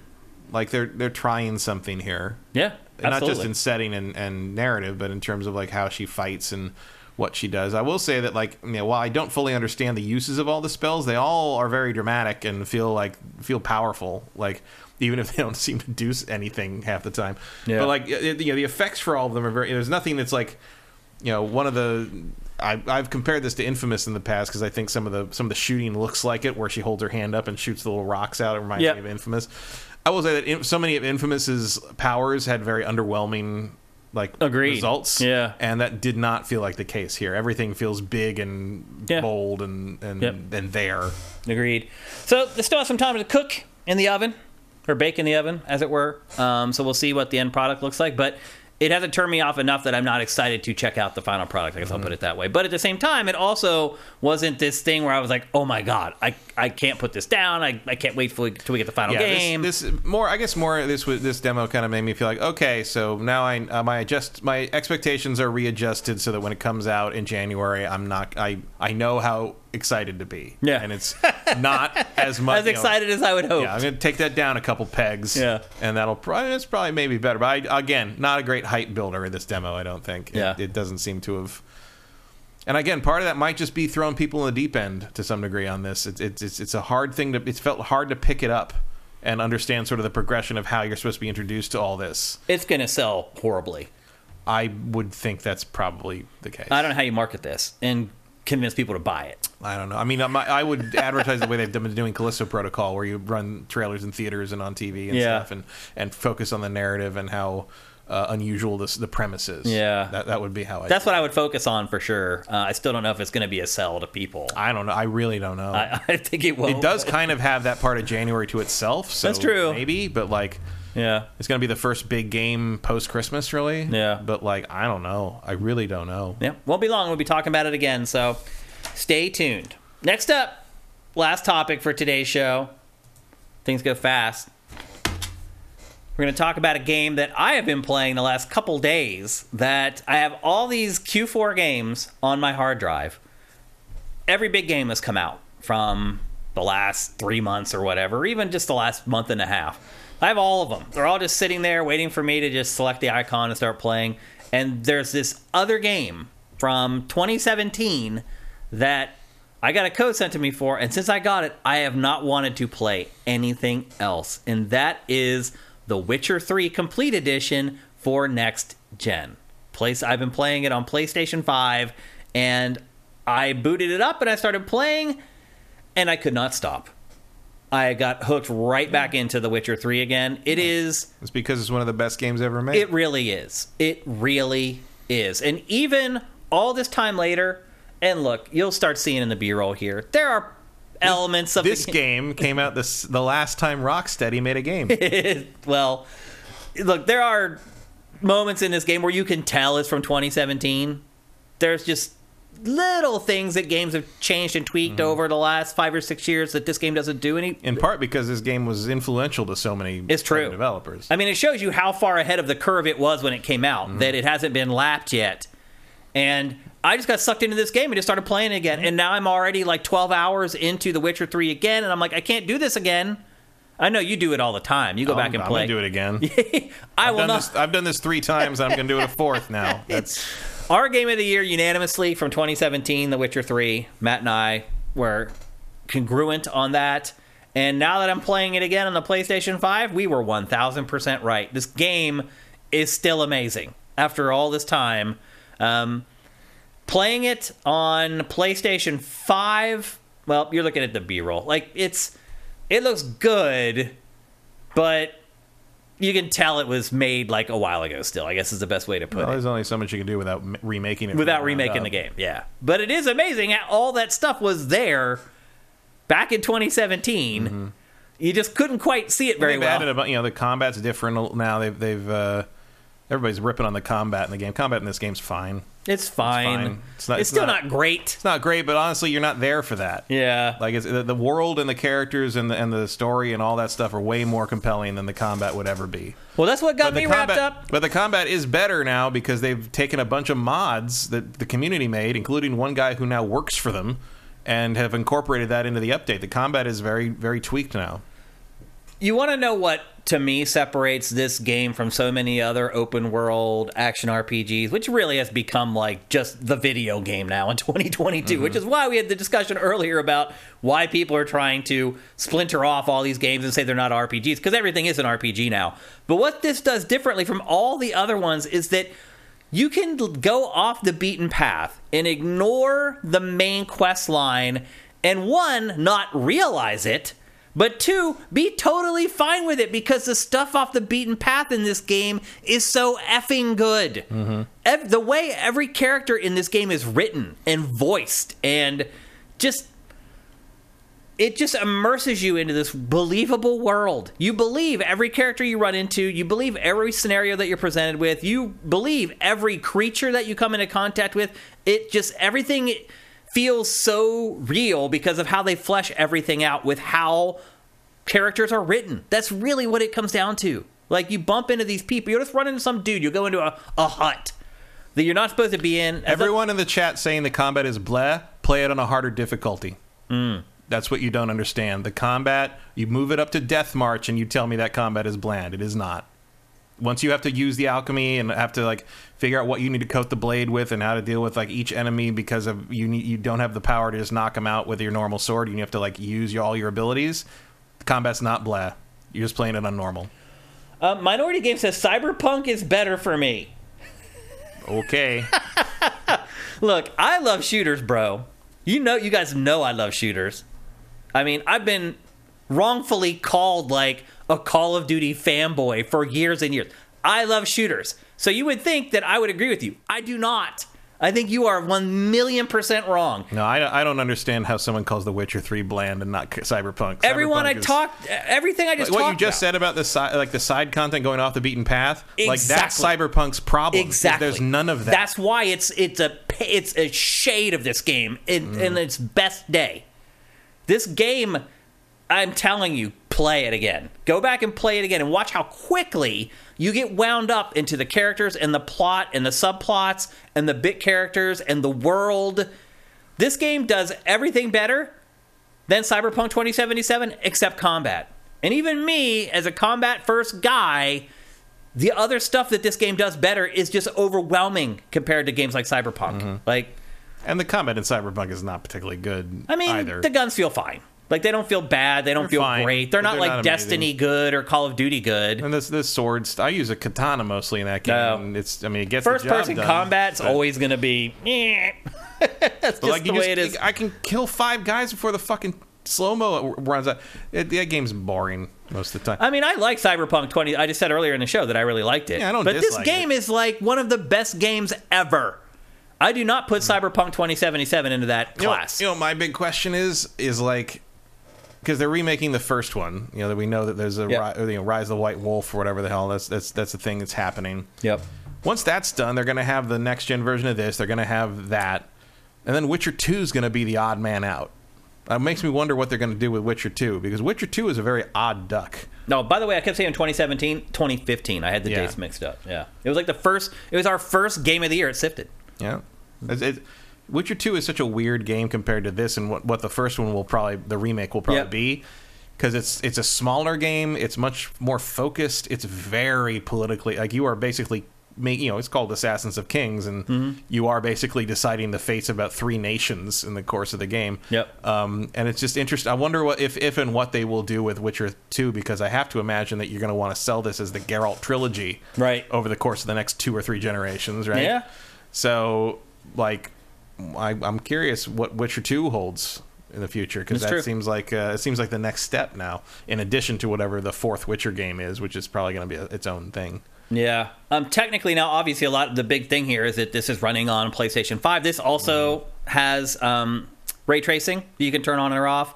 Hard to see the difference Yeah. for this as well. If you want to do 30 frames a second, Yep. it's going to be hard. I'm not a frame rate person usually, but I played this in 60 on PC, and then I played it on Xbox One, uh, Xbox One X. It was 60 on Xbox One X. Just even, surprised. even compatible that way. Um, they did a patch for that. That, that was an actual like I remember Microsoft that did that. I can't remember. But it's gonna it would be hard to go back to 30 for this. I so here's I played it on PS4, and I haven't played it since. I played it when it originally came out, and I finished the game and moved on and blah blah blah. Playing this now on PlayStation 5 and riding on the horse at full gallop and not having it turn into a slideshow mm-hmm. is like a revelation. Running around like I couldn't even, can't even put into words how different this game feels playing it on PlayStation 5 versus PS4. It is like everything. The combat, just talking to everything is snappier. And I am playing with ray tracing turned on, so I'm going quality instead of performance. And it does every once in a while. It, it does buckle here and there It happens. I mean, there, there but not very often. No, there have been tests even on PC. I mean, there are tests on PC. Like there's part, especially Novigrad, is very actually very CPU intensive. Mm-hmm. Especially with the, apparently with the new, the new the what they're doing with the new stuff is more uh, CPU. It used to be all GPU bound. Yeah. and this is more CPU. And apparently in Novigrad, even like super high end cards now. They can be bottlenecked by the CPU Hmm. because because that's sex. So I would not. I'm not surprised that the consoles still are going to struggle. A bit. I mean, look, it's night and day. It's fine. Like Yeah, it's it's still it runs great ninety nine point nine percent of the time. Like amazingly so. But it's like I mean I've played this three times. I've played it on every platform except the Switch. I, played, I played it through completely on PC when it came out, and then PS4 Pro when that became available, and then Xbox One X when I got that and and realized it ran at 60 on that. I, I, play, I loaded up again, just like Skyrim. I loaded up to see what it looked like, and then 80 hours later I had finished it. Yeah. So I will play it again here. Um, didn't go back to it for the Switch. Sorry, not, not Shocker. Gonna, not going to do that. Well, that's the antithesis of this Yeah. version. it's like the frame rate bottoming out version versus this one. Um, again, don't forget. and it does have a new quest. Yep. Like a like a 30 40 minute quest that is based Yeah. around the the TV show. And every quest matters in this game. Yeah. Like they're can- actually you- well written and thoughtful and and you can turn on the uh, the um, the Nilfgaardian armor style from the show if you hate yourself and your eyes. Oh really? Um, yeah, I didn't know that. You can you can toggle that to so they have that weird like folded ribbed black armor from Uh, the show, yep. which I think is awful looking. So I I will not be doing that. But uh, there's a bunch of camera options, like you Yep. do more of like Resident Evil 4 style over the shoulder. It's beautiful. Like it's it's crazy how beautiful this game was already, and Mm-hmm. now watching it in this fidelity, it just bumps everything up. Like Yeah, you can pick up uh, ingredients and herbs without stopping. Yep. that's a big deal. Yeah, to, that is a big open- deal, You used yeah. to open a window and you have to pick it. Now you can just like he just does a little like hand motion and you just can grab it. As you yeah, there's by. quality of life improvements in this. Yeah, that's the other thing to know. I mean, this is also not part of the the I mean, next that's beautiful. Look at update. that. Yeah, it's always been a beautiful game. This is just you know bringing it up to standard uh, these days, which is good. I mean, keep it keep it alive. I'm into it. Um, and like what a what a deal, even for the fifty bucks that the complete edition costs. Like. Yeah, it's fifty like- bucks. It comes out tomorrow. Is that correct? Uh, I mean, tomorrow's release date. It's it go the the update. If you already have it, the update goes live in 30 minutes on Oh, uh, perfect timing. on PC and uh, Xbox, and it goes up midnight local, whatever your local time midnight is on PS5. Yeah. Um, They sent me a code for PS5, so that's what I've been playing, and it runs great. It is pretty Yeah. big though. The file size was like 45 gigs, I think it was. uh, it's hard- 80 is, is my Right. is my limit now. Yeah. Um, also, that's the only one with the haptic feedback. yeah, and I will say that it's not great. I, I certainly didn't yeah, expect it's, that. it's there. Like you notice it every once in a while, but it's one of the worst implementations of it I've seen so far. It doesn't seem like they put a ton of work into it, which I don't blame them. This game is so huge to go back and retrofit the whole thing with haptic feedback would be quite a project. So I understand why why they didn't. But yeah, don't don't go into this thinking like it's going to change the game with the DualSense haptic feed. It doesn't. It's very very subtle. Um, in fact, I noticed more of the noise coming from the controller than the actual like resistance when pulling the triggers and things like that, which is a little odd. Um, but I am hooked on this game again. I'm totally sucked into the world, and I've played this already. I finished the game already. Now I'll say this: I have not played the DLC, and that's something else we should DLC 's mention. great. You can start this at the DLC. They will Mm-hmm. prefab a character for you that's at the appropriate level, and they will just give you enough skill points to build the Geralt that you want. Yeah, so th- that that was uh, the both DLC had that when they launched. They're they're uh, they're very willing to let you just jump into the new content. And yep, and you can do that here. Or when you when you start, you can choose to play vanilla Witcher three. You can choose to play Witcher three with the DLC, the two DLC packs built into it already, or you can choose to jump straight to either of the DLC packs. yeah, so they're very they're very big on the options. Yep. Like, even even the new camera, you can set the new camera style for every for can for combat, for exploration, for indoors, for for being on the horse, not being on the horse. Like Yeah. they, they added everything they could think of. They fixed a bunch of quests that had been broken forever. Um, there's a couple of quests that had bugs where like you get non- make them uncompletable.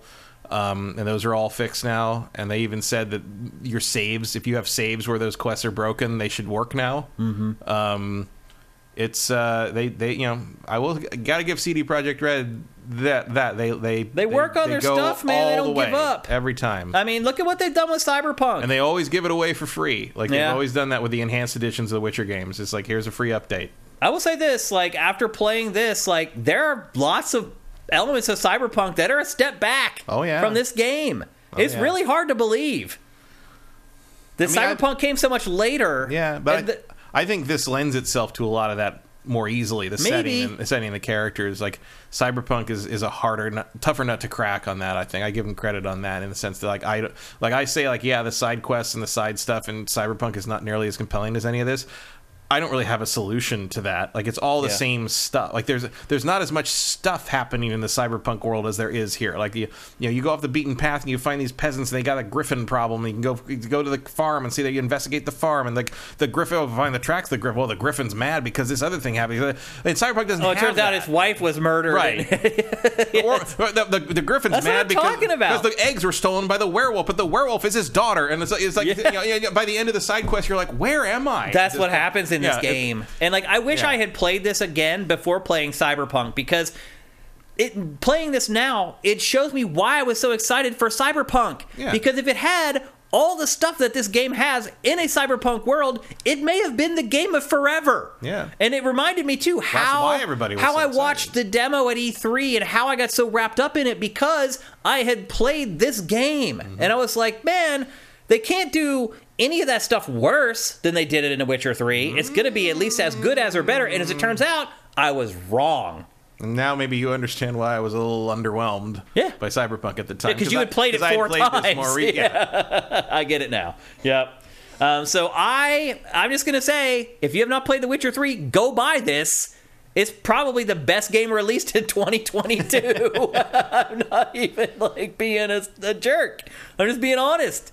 Like if you've not played this game, I guarantee you, you fire this up, and within 90 minutes, you'll be like, "Damn, Shane was right." Yeah, I do like this better than anything that came out this year. I mean, that's, that's true. And it's Even seven Elden years Ring and God of old. Yeah, they're they're they're not on par with this. Yeah. Not for me. That's what I'm saying. So I was really impressed with this, and I'm I'm gonna fight now, not finishing this game again, because I just totally got sucked into it all over again. Mm-hmm. And it really doesn't have that much to do with the visuals. They are better, and it runs way better than it used to. But it's not even about that. It's about all the intangible parts of video game development, and they just nailed it in this game. Like it's I don't know, it's hard to put into words. Even watching this B roll, I can see where someone would sit there watching this show and be like, Shane is just losing his damn mind. What the hell is he talking about? I'm telling you, play it. Play it. Uh, buy it for 50 bucks, no one's going to regret it. If you even vaguely like RPGs, I guarantee if you buy this for $50, you will not regret it. I guarantee it. So, Witcher 3 Complete Edition, now available, well, starting tomorrow for PC, PS5, and Xbox Series. I can't recommend it enough. Um, there are a few rough edges here and there, but as Matt said, they have this game has gone through so many quality of life tweaks um, and cl- just cleaned up the code and various broken things in it. It's the code is clean now. It is absolutely worth your time in 2022. I highly, highly recommend it. Any last words for that? no. We already know that you love the game. yeah. no Um, question there. We've seen you gush over it before. People are now seeing me gush over it for the first time in seven years because the last time I did it was in 2015 when we talked about it. So um, it gets really like my highest recommendation. I can't say it enough. I know it comes out of nowhere. It's Q4, and you're like, oh, but Shane, all these new games come out. I'm telling you, this is better than all of them. Mm-hmm. It just is, and it's gigantic, and it has two huge DLC packs in there. Like you get your money's worth and then some. So the DLC is really good. Yeah. Like, Blood and Wine is maybe better a better story than the main game. I'm really interested to see what they do with the remake of the first. Yeah. There's a lot of good stuff in there too. There is, And, but like, it needs that game some is just TLC. even as someone who loves the series and loved that first game and was an advocate for it when it first came out and all that that game is unplayable now. Yeah. It's just it's it's a it's so very clear. You know, it, it's it's it's a modified version of the Neverwinter Nights one engine. Uh, it's I mean unrecognizably so. Like you can't really call that the Aurora engine anymore. But it's like it's just so hard to get through it now. Even if you love it, it's just, it needs an update, and I'm very glad they're remaking it finally because uh, there's a lot of cool stuff in that game that needs to be. And it's also a continuation. It explains what happened between the books and these games. Yep. And uh, you don't really need to have played one and two to play three. I think, and especially now if you watch the series. And matter of fact, if you've watched the Netflix show, you are going to understand who Ciri and Yennefer are way better than people who hadn't read the books would, but it did play one and two. It also changed this game for me. Having Yeah. watched the show, my appreciation for the characters are com- is completely different now. And now seeing them in the light of the video game changes my perception of the game as well. Mm-hmm. So, just all kinds of awesome stuff going on with this game. Uh, I highly recommend it, and I hope some of you guys will dive into it. yeah. All right. It's time for Name That Game. But since this is the last normal episode of Game Face, because we're doing our Game of the Year awards on Friday, we're doing a double dip. We're doing two bouts of Name That Game on today's show. And I think I timed out the show okay. I think we're going to have enough time to do it and get in a little bit of Q&A at the end before we leave you guys for the holidays. So, two rounds of name that game and i should bring up again that i still haven't heard from the person who won two weeks ago so hit hit me up and i'll get you your free game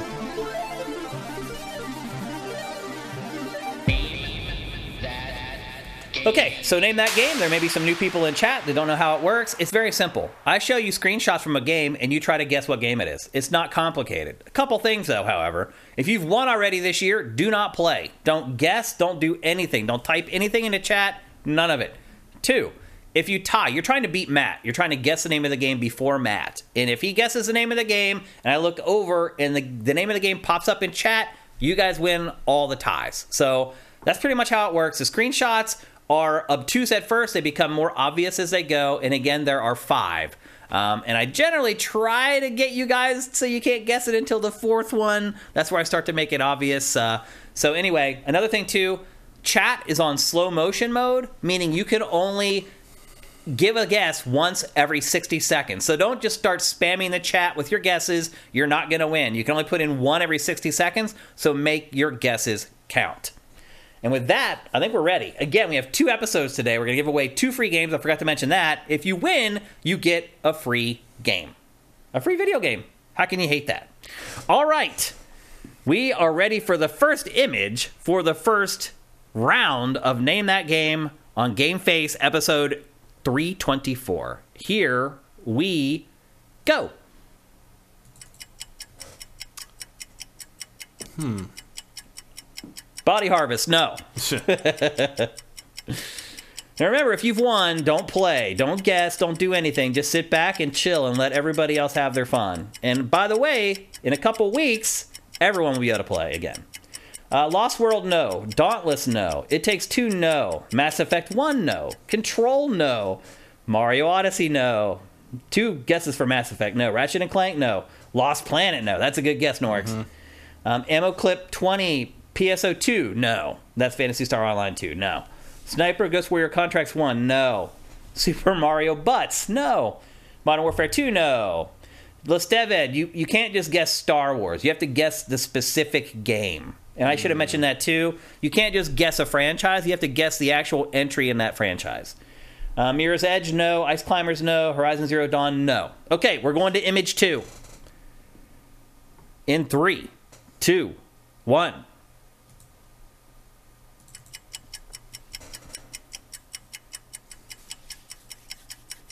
Battlefront 1, no. Good guess as well. God of War Ragnarok, no. The Rogue Leader?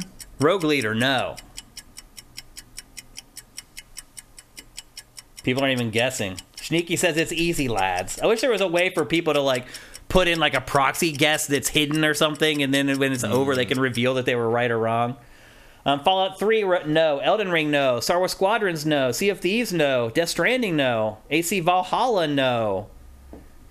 Justin Horman, I just wanted to hear him say Super Mario Butts. Diablo 3, no. Star Wars Knights of the Old Republic 2, no.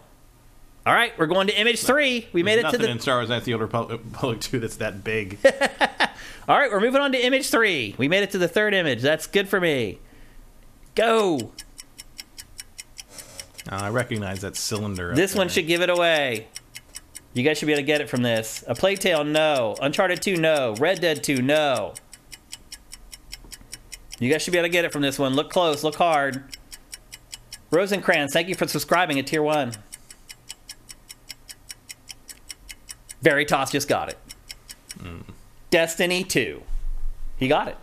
Congratulations, Veritas. Here's your round of applause.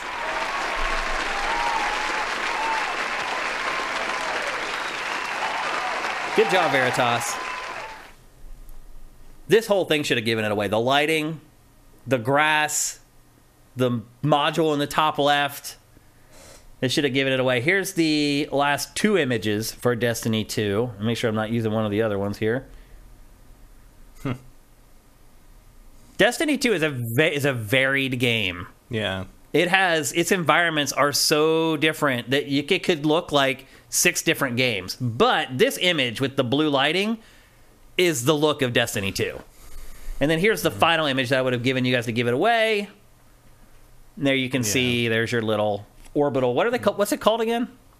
I don't remember. I don't remember either. But there's your little floaty Where you guy. come back to life at the beginning of the game. Yeah. exactly. On the left there, that would have definitely given away. So Veritas, once again, a round of applause. Congratulations for winning Name That Game. Uh, send us a DM here on Twitch You can send me a DM on Twitter at Dimfire. You can send Siftd a DM on Twitter at Siftd Games, or you can send me a message, a DM on Siftd. I am at Shane on Siftd. Okay, that's round one. Congratulations again, Veritas. You're a. I love it when I see dedicated people who I know have been watching our streams all along win. And Actually, Shora F said Destiny 2 first, oh, he did. right after Body Harvest. Are you kidding? He was me? the first guess. How did I miss that? I don't know. It was right after Emperor Dread said Body I guess Veritas missed it too, or everybody did. Let me scroll up. And I'll put up the chat actually, so you guys can see this, so you know we're not fibbing. Um, Body Harvest, yeah. Wow, Shora. I'm so I'm so sorry, Veritas. You're right. Shora won. I guess I never would have guessed that anybody would have got that from that first image. I mean, that's pretty crazy. Take a look at what he got that from. Yeah. I mean, if you've stared at that that long enough, you would recognize it, I guess. Really? I mean, I thought like the guesses for Mario were the better guesses because it looks very low poly and like Nah, it's too realistic to be Mario. But like, I mean, I recognize that. I, I there was part of me that's like, yeah, I know what that is, but I can't. It's like it's that tickle in your mind where you're like, Yeah. I've seen it. I know. I can't know I've pull it out. a thousand times. I don't know why. Sure, I'm so sorry, man. I don't know how I missed it. I guess I just never guessed in a million years that someone would get it from the first image, and you were the only one that did because there were what 30 or 40 guesses on that first image, and none of them were right, but his. And he got it immediately as soon as he saw that snow. It's really insane. This game blows my mind every week. So sure, you win. I'm sorry. You know what? You both win. I will I will send a free game to both you guys. So it's my fault, Veritas, that I messed up and I didn't see that Shora had won. So I'll send free games to both you guys. Congratulations to Shora for actually winning. Um, but since I told uh, Veritas and gave him the round of applause, once I do that, someone's won.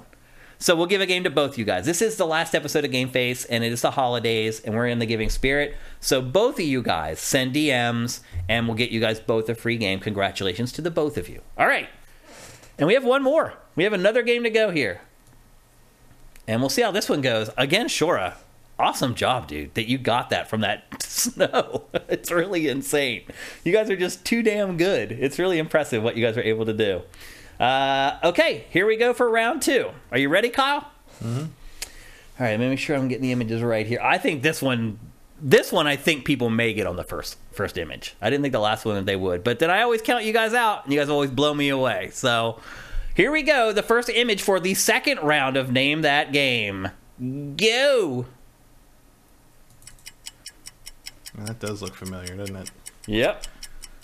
It's kind of like Metal Gear Solid Three. Body Harvest, no.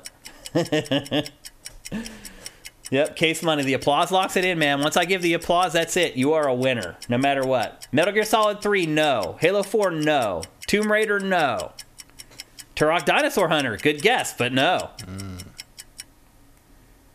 Elder Scrolls Oblivion, no. Halo 2, no. Okay, I think we're ready for the second image. And here it is.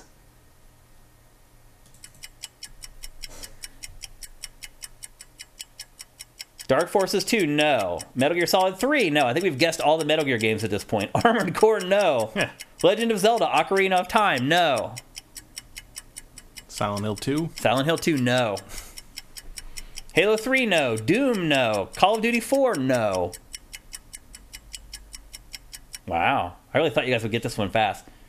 Silent Hill 2, no. Power Wash Butt Simulator 14, absolutely. Prince of Persia, no. Tile Cleaning Simulator, no. Counter Strike, no. That's a good guess, too, though. All right. GoldenEye, no. All right, we're going to move on. Here's the next one. Oh, Shenmue. You got it. I knew it. I knew you were going to get it from that.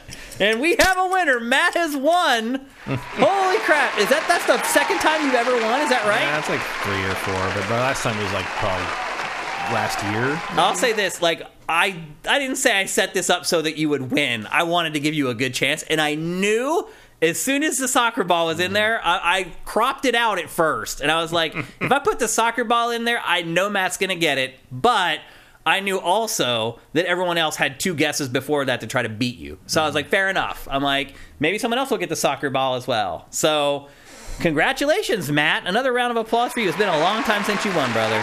And it's good to see you finally win one. And now it's totally cool that two of you won the first game because Matt finally won one. That's awesome. Yep. From name that game to can Matt win this time? uh, are you guys are you guys surprised you didn't get Shenmue now? I'll show the rest of the images actually before we move on, so you guys can see what the last two were going to be. Here's image four. That's just basically the storefronts. Boy, look at that! Yeah, Look at that texture work. 99. Yep. And here's the here's the last one. And there's Ryu's head and his hair there in the bottom left. Hey, mister, want to wrestle? Where are the sailors? so anyway, I thought people would get that one really easily, but it just goes to show you you just never know. Mm-hmm. Like there's really no way to tell whether people are going to get it or not. A lot of it just depends on who's. a lot of it's just like that. Like that ground text. Like that's just how everything was done then. Yeah. You know that that late 90s, early 2000s. It's like oh, just green, and then we'll just flop some fuzz on it. We'll smear some Vaseline on it. Um, okay, we will now take some questions for Q and A from you guys. We have enough time to answer a bunch, and don't forget, this is the last. This is probably the last Q and A we're doing for the year. So if you have questions about anything like related to next year or any of that stuff, now is the time to ask them. Uh, let's bring you guys up on screen and see what you got. Mellow Pintor, Shenmue, you're a little too slow, bro. Mr. Starwalker also got Shenmue. Everyone was just behind you, I guess. Um, Eth Demon, have you ever played a game you liked, but in good faith can't recommend to others? New Pokemon game is that for me? Most fun Pokemon game in a decade, but runs too bad. Okay, well, I'm really surprised we've run into someone that thinks that's the best Pokemon game in 10 years, but different strokes for different folks, I guess. Um, to answer your question, a game you like but can't recommend to others. the Souls games. That Yeah. Like I, Yeah, it's hard to recommend them to people. I like them a lot, but I didn't know any. You know, normally if I really like a game, I'll get it for people for Christmas. I would not inflict that on, on pretty much anybody I knew. Yeah. especially the ones with kids. You can't pause the game. Yep. Tribes was that way. But in my opinion, still the best shooter I've ever played. I still can't mm-hmm. convince people to play it because it's too complicated. You have to fly while you're shooting, and people just can't get over it. They they just won't. They I feel like they fight it because you can get good. Like I got good enough in tribes that I could shoot with the weapon that pretty much everyone uses, the spinfusor, which is just a frisbee that you fire. And I could be in air with a jetpack, and someone else in air with a jetpack, and I could shoot them in midair. I could time them descending with my spinfusor and hit them. But other people I tried to turn onto that game, they hated it. They could they just they're like, I don't want to fly and shoot. The same reason a lot of people hated Call of Duty Infinite Warfare. Everybody just wants boots on the ground. Everyone wants to be the same thing that they've been doing for years and years. It's very hard to convince people to break out of their comfort zone. So for me, it was Tribes. I have been an, eva- an evangelistic person for Tribes for 20 years now, maybe. And I've struggled to get anyone to get into it the way that I have. I had one friend in Philadelphia who loved Tribes as much as I did, and everybody else was like, "You're crazy. Why do you play this game?" So that's one for me, and it is challenging. Like it does take a lot of practice to learn how to ski, how to fly, and how to time people. Like I could hit people with a spinfusor from like half a mile away. I could see them skiing down a hill, and they're just a pixel, and I could shoot and time that spinfusor to hit them like a mile away but you have to practice a lot and it just people just weren't into it and i understood it so yeah it was, in good faith it was hard for me to recommend it to other people but i absolutely loved it um, El Guapo three three eight five. What's your hype level slash expectations for the Last of Us HBO show? Mine are sky high. Yeah, pretty high. I am up there, man. Like it's right up there with like the new Game of Thrones show. Like I'm that excited for it. Like Well, I would put it way above the Game of Thrones. well, yeah, you didn't like Game of Thrones, but I did. So I'm just showing you on my scale where it is, and it's up there, man. Like mm-hmm. I am. My big hope is that I can get my wife into it, and she'll want to watch it going forward. That she'll get hooked into it, like she did Game of Thrones and a couple other shows. She doesn't watch a lot of TV, so if we can find a show that we both like and we can watch together, that's a thing that we can do together. She so like Andor.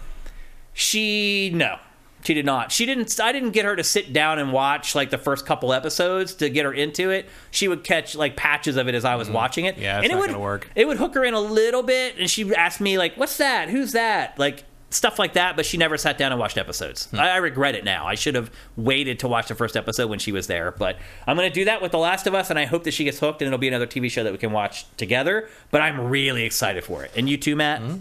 I think everything good. they've shown so far has looked great. Pedro Pascal is a great choice. Yep. The fact that Troy is in the oh, I forgot. He's in a bit part. He- Yeah, they're the both show. both of them are. I can't. I forgot Ellie's voice actor's name. Yeah. Um, but the fact that they're both endorsing it and on stage together with them and all the yeah, it seems like they're doing it doing it right. Yep. Because there've been a lot of adaptations that did not have that kind of respect for the source material or the people who made it, and that you know obviously Naughty Dog's involved. So getting Neil involved in it, elbows deep, was smart. Mm-hmm. Absolutely. Uh, the Legacy. What immersive sim do you recommend to scratch the Bioshock itch until Judas comes out? I'm not. Well, that's gonna, could be a while. Although Sh- Shola, who's working on it, says maybe not as long as we think, which is encouraging.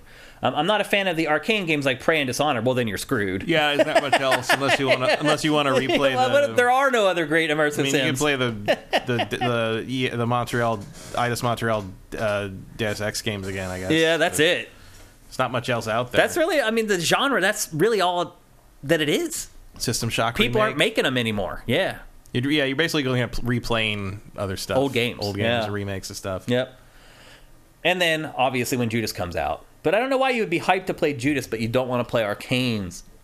I don't know. I'm I agree with that completely. I don't like Oh, really? Arkane's games very much. I mean, I like Prey okay, but like for the most part, I find them annoying. I mean, I'll say this: I like Bioshock more than Arkane's Oh, yeah. games for sure. but I, I I really don't like the Arkane. You know, I've really tried to play dis- both Dishonored's and and Prey and and- Prey. I mean, I I like Prey. I didn't finish Prey, but I did. Prey like was my it. favorite. Yeah, I definitely liked it the best of all of Arkane's like attempts at, at that kind of game, and uh, but yeah, I, I don't. They, they- they mostly leave me cold in a way that Bioshock just doesn't. Yeah. Deus Ex did. Bioshock's more interesting for sure. Yeah, Uh, JM Rain, thank you for all the tier one subs, man, that you're giving out to everybody in the chat. That's flipping awesome, man. We appreciate it.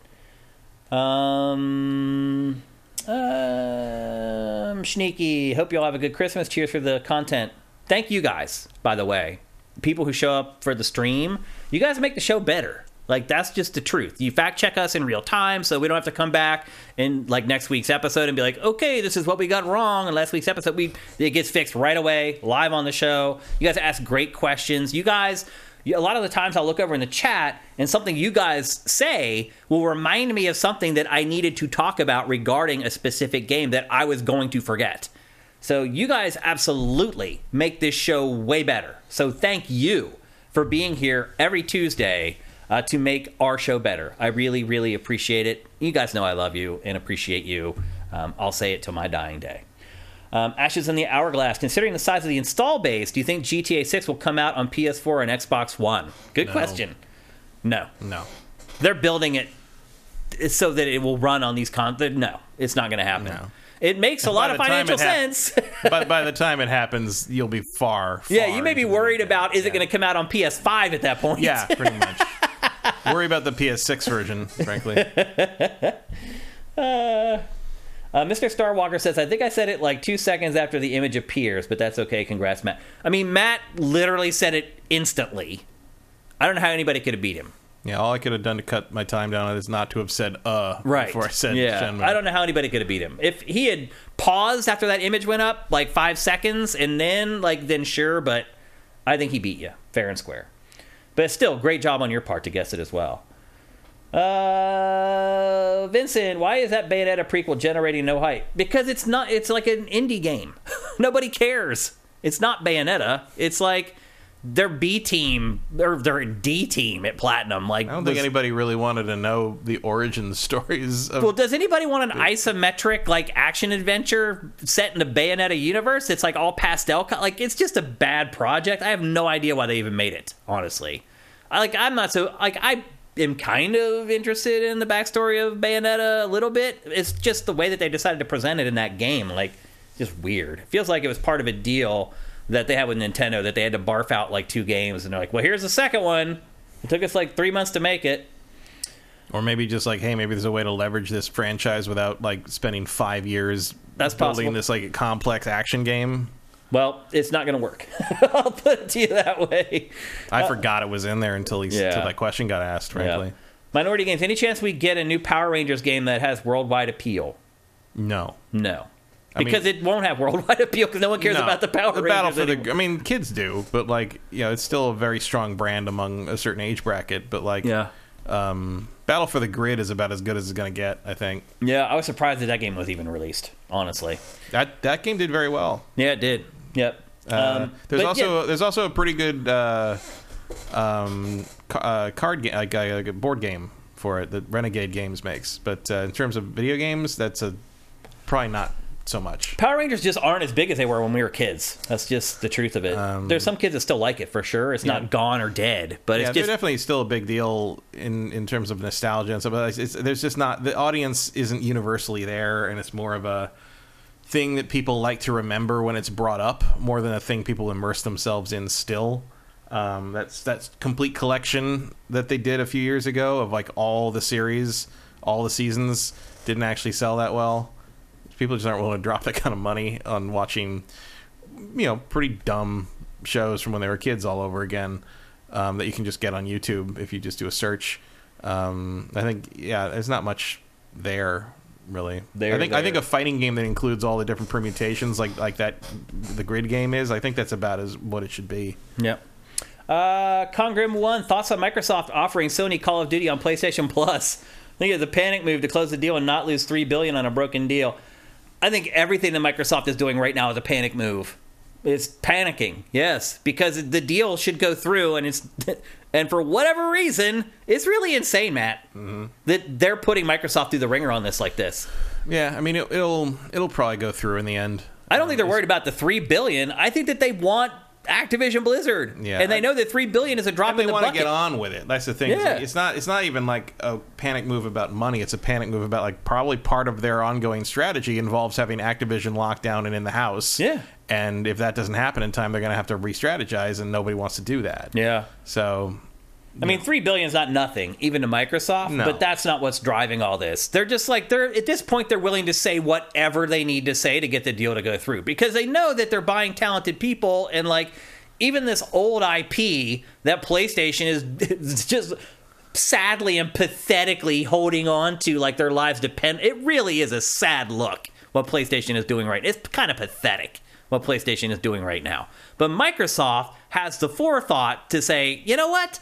Even Call of Duty in 10 or 15 years won't be that big of a deal because we will have worked with these talented people for a decade and a mm-hmm. half, and who knows what IP will come up with that it will not have to appear anywhere else but our platforms. So it's pathetic watching Sony so desperately trying to hold on to this one element of this big deal that Microsoft is about to sign. And Microsoft is just like, oh, really? Whatever.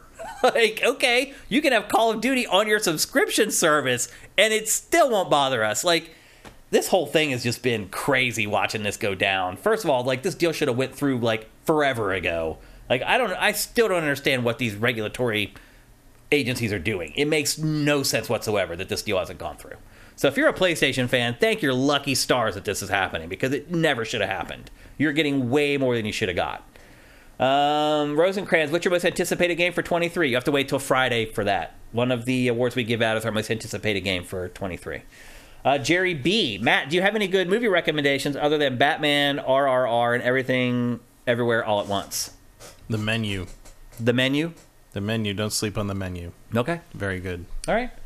Um, Red Fox 1980. Also, apparently, the Guillermo del Toro uh, Pinocchio is very good, but I haven't watched it yet. No. Is it good? It's supposed to be good. I haven't heard a single negative thing about it. Wow. From anybody. Okay. It looked interesting.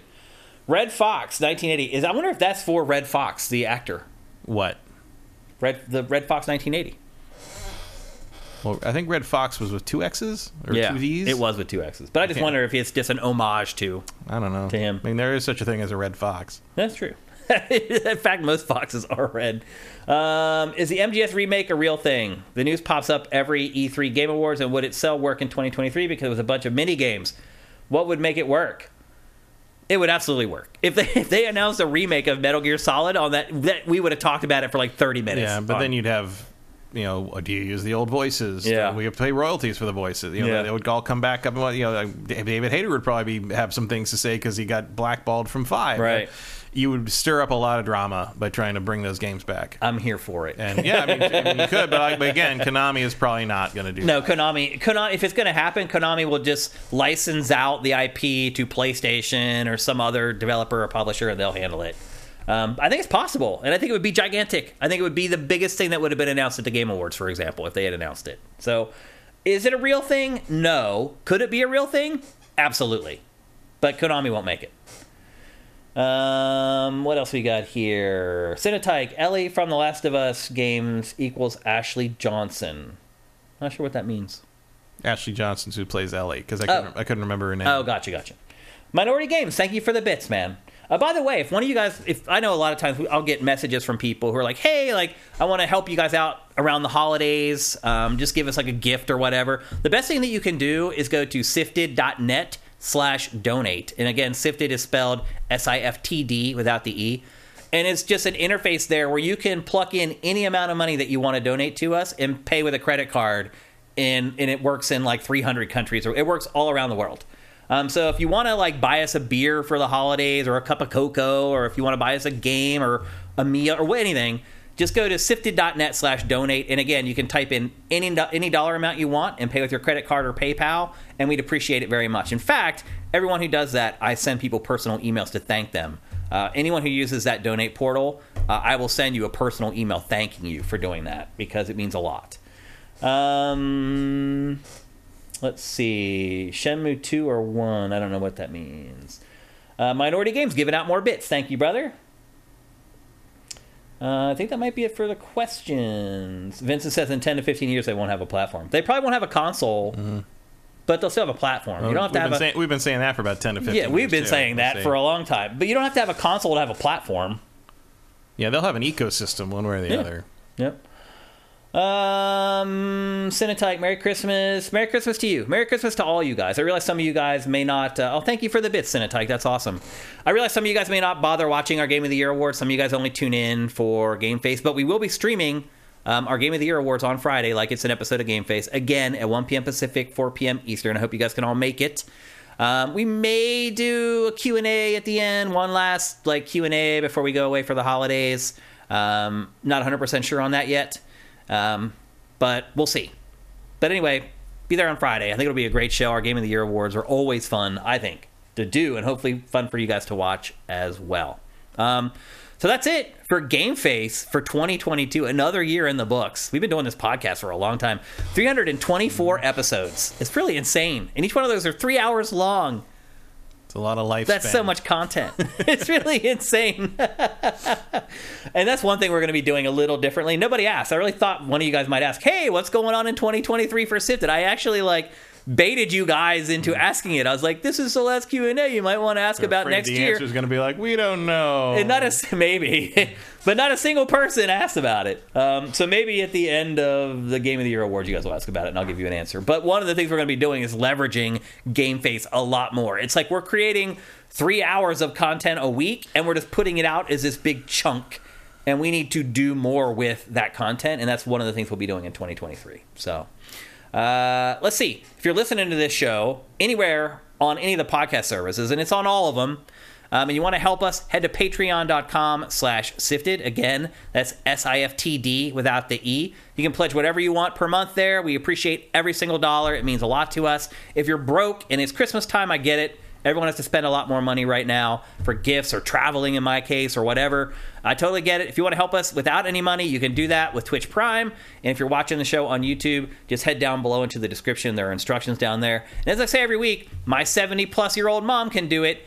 So can you. So that's it for Game Face for 2022. Matt, thank you for everything, brother. Sure. Thanks for coming into your home, sharing your awesome cat Luna with us, who now has become a part of the mm-hmm. show. And it's Um, having some kind of itch. Apparently. Going a little nuts right now. And thanks to all you guys for all your support this year. Without you guys, this show doesn't happen. It's just that simple. There's this is you guys are the revenue that we generate to do this show. Without without you, there is no show. So thank you guys from the very bottom of my heart. I appreciate everything you guys have done. Thank you to Ellis Cream for sponsoring us here in the last month and for the early part of January. If you are going to be drinking or anyone in your family loves to drink during the holidays, go buy LS Cream. It is the perfect liqueur for the holidays. It's a lot like Bailey's Irish Cream. It mixes great with warm drinks. But it's which- thicker. It's a little thicker, but it's exactly what you want for the holidays. So go support a sifter. This is made by a sifter. Yep. His, his own liquor company. It's amazing what he has done. I so bought support five it. bottles last week to bring to various parties. Yeah, it's great for the holiday season. You take this into a party and you open it up and make a drink with it. Let someone taste it. Everyone's going to want it. So support our crew. People in our circle who are doing amazing things, support them if you can. If you drink at the holidays, why would you not want to support one of our sifters? So go get some LS cream for the holidays. Um, hope you guys have a great week. We'll see you on Friday for the Game of the Year awards. Game Face is up and out.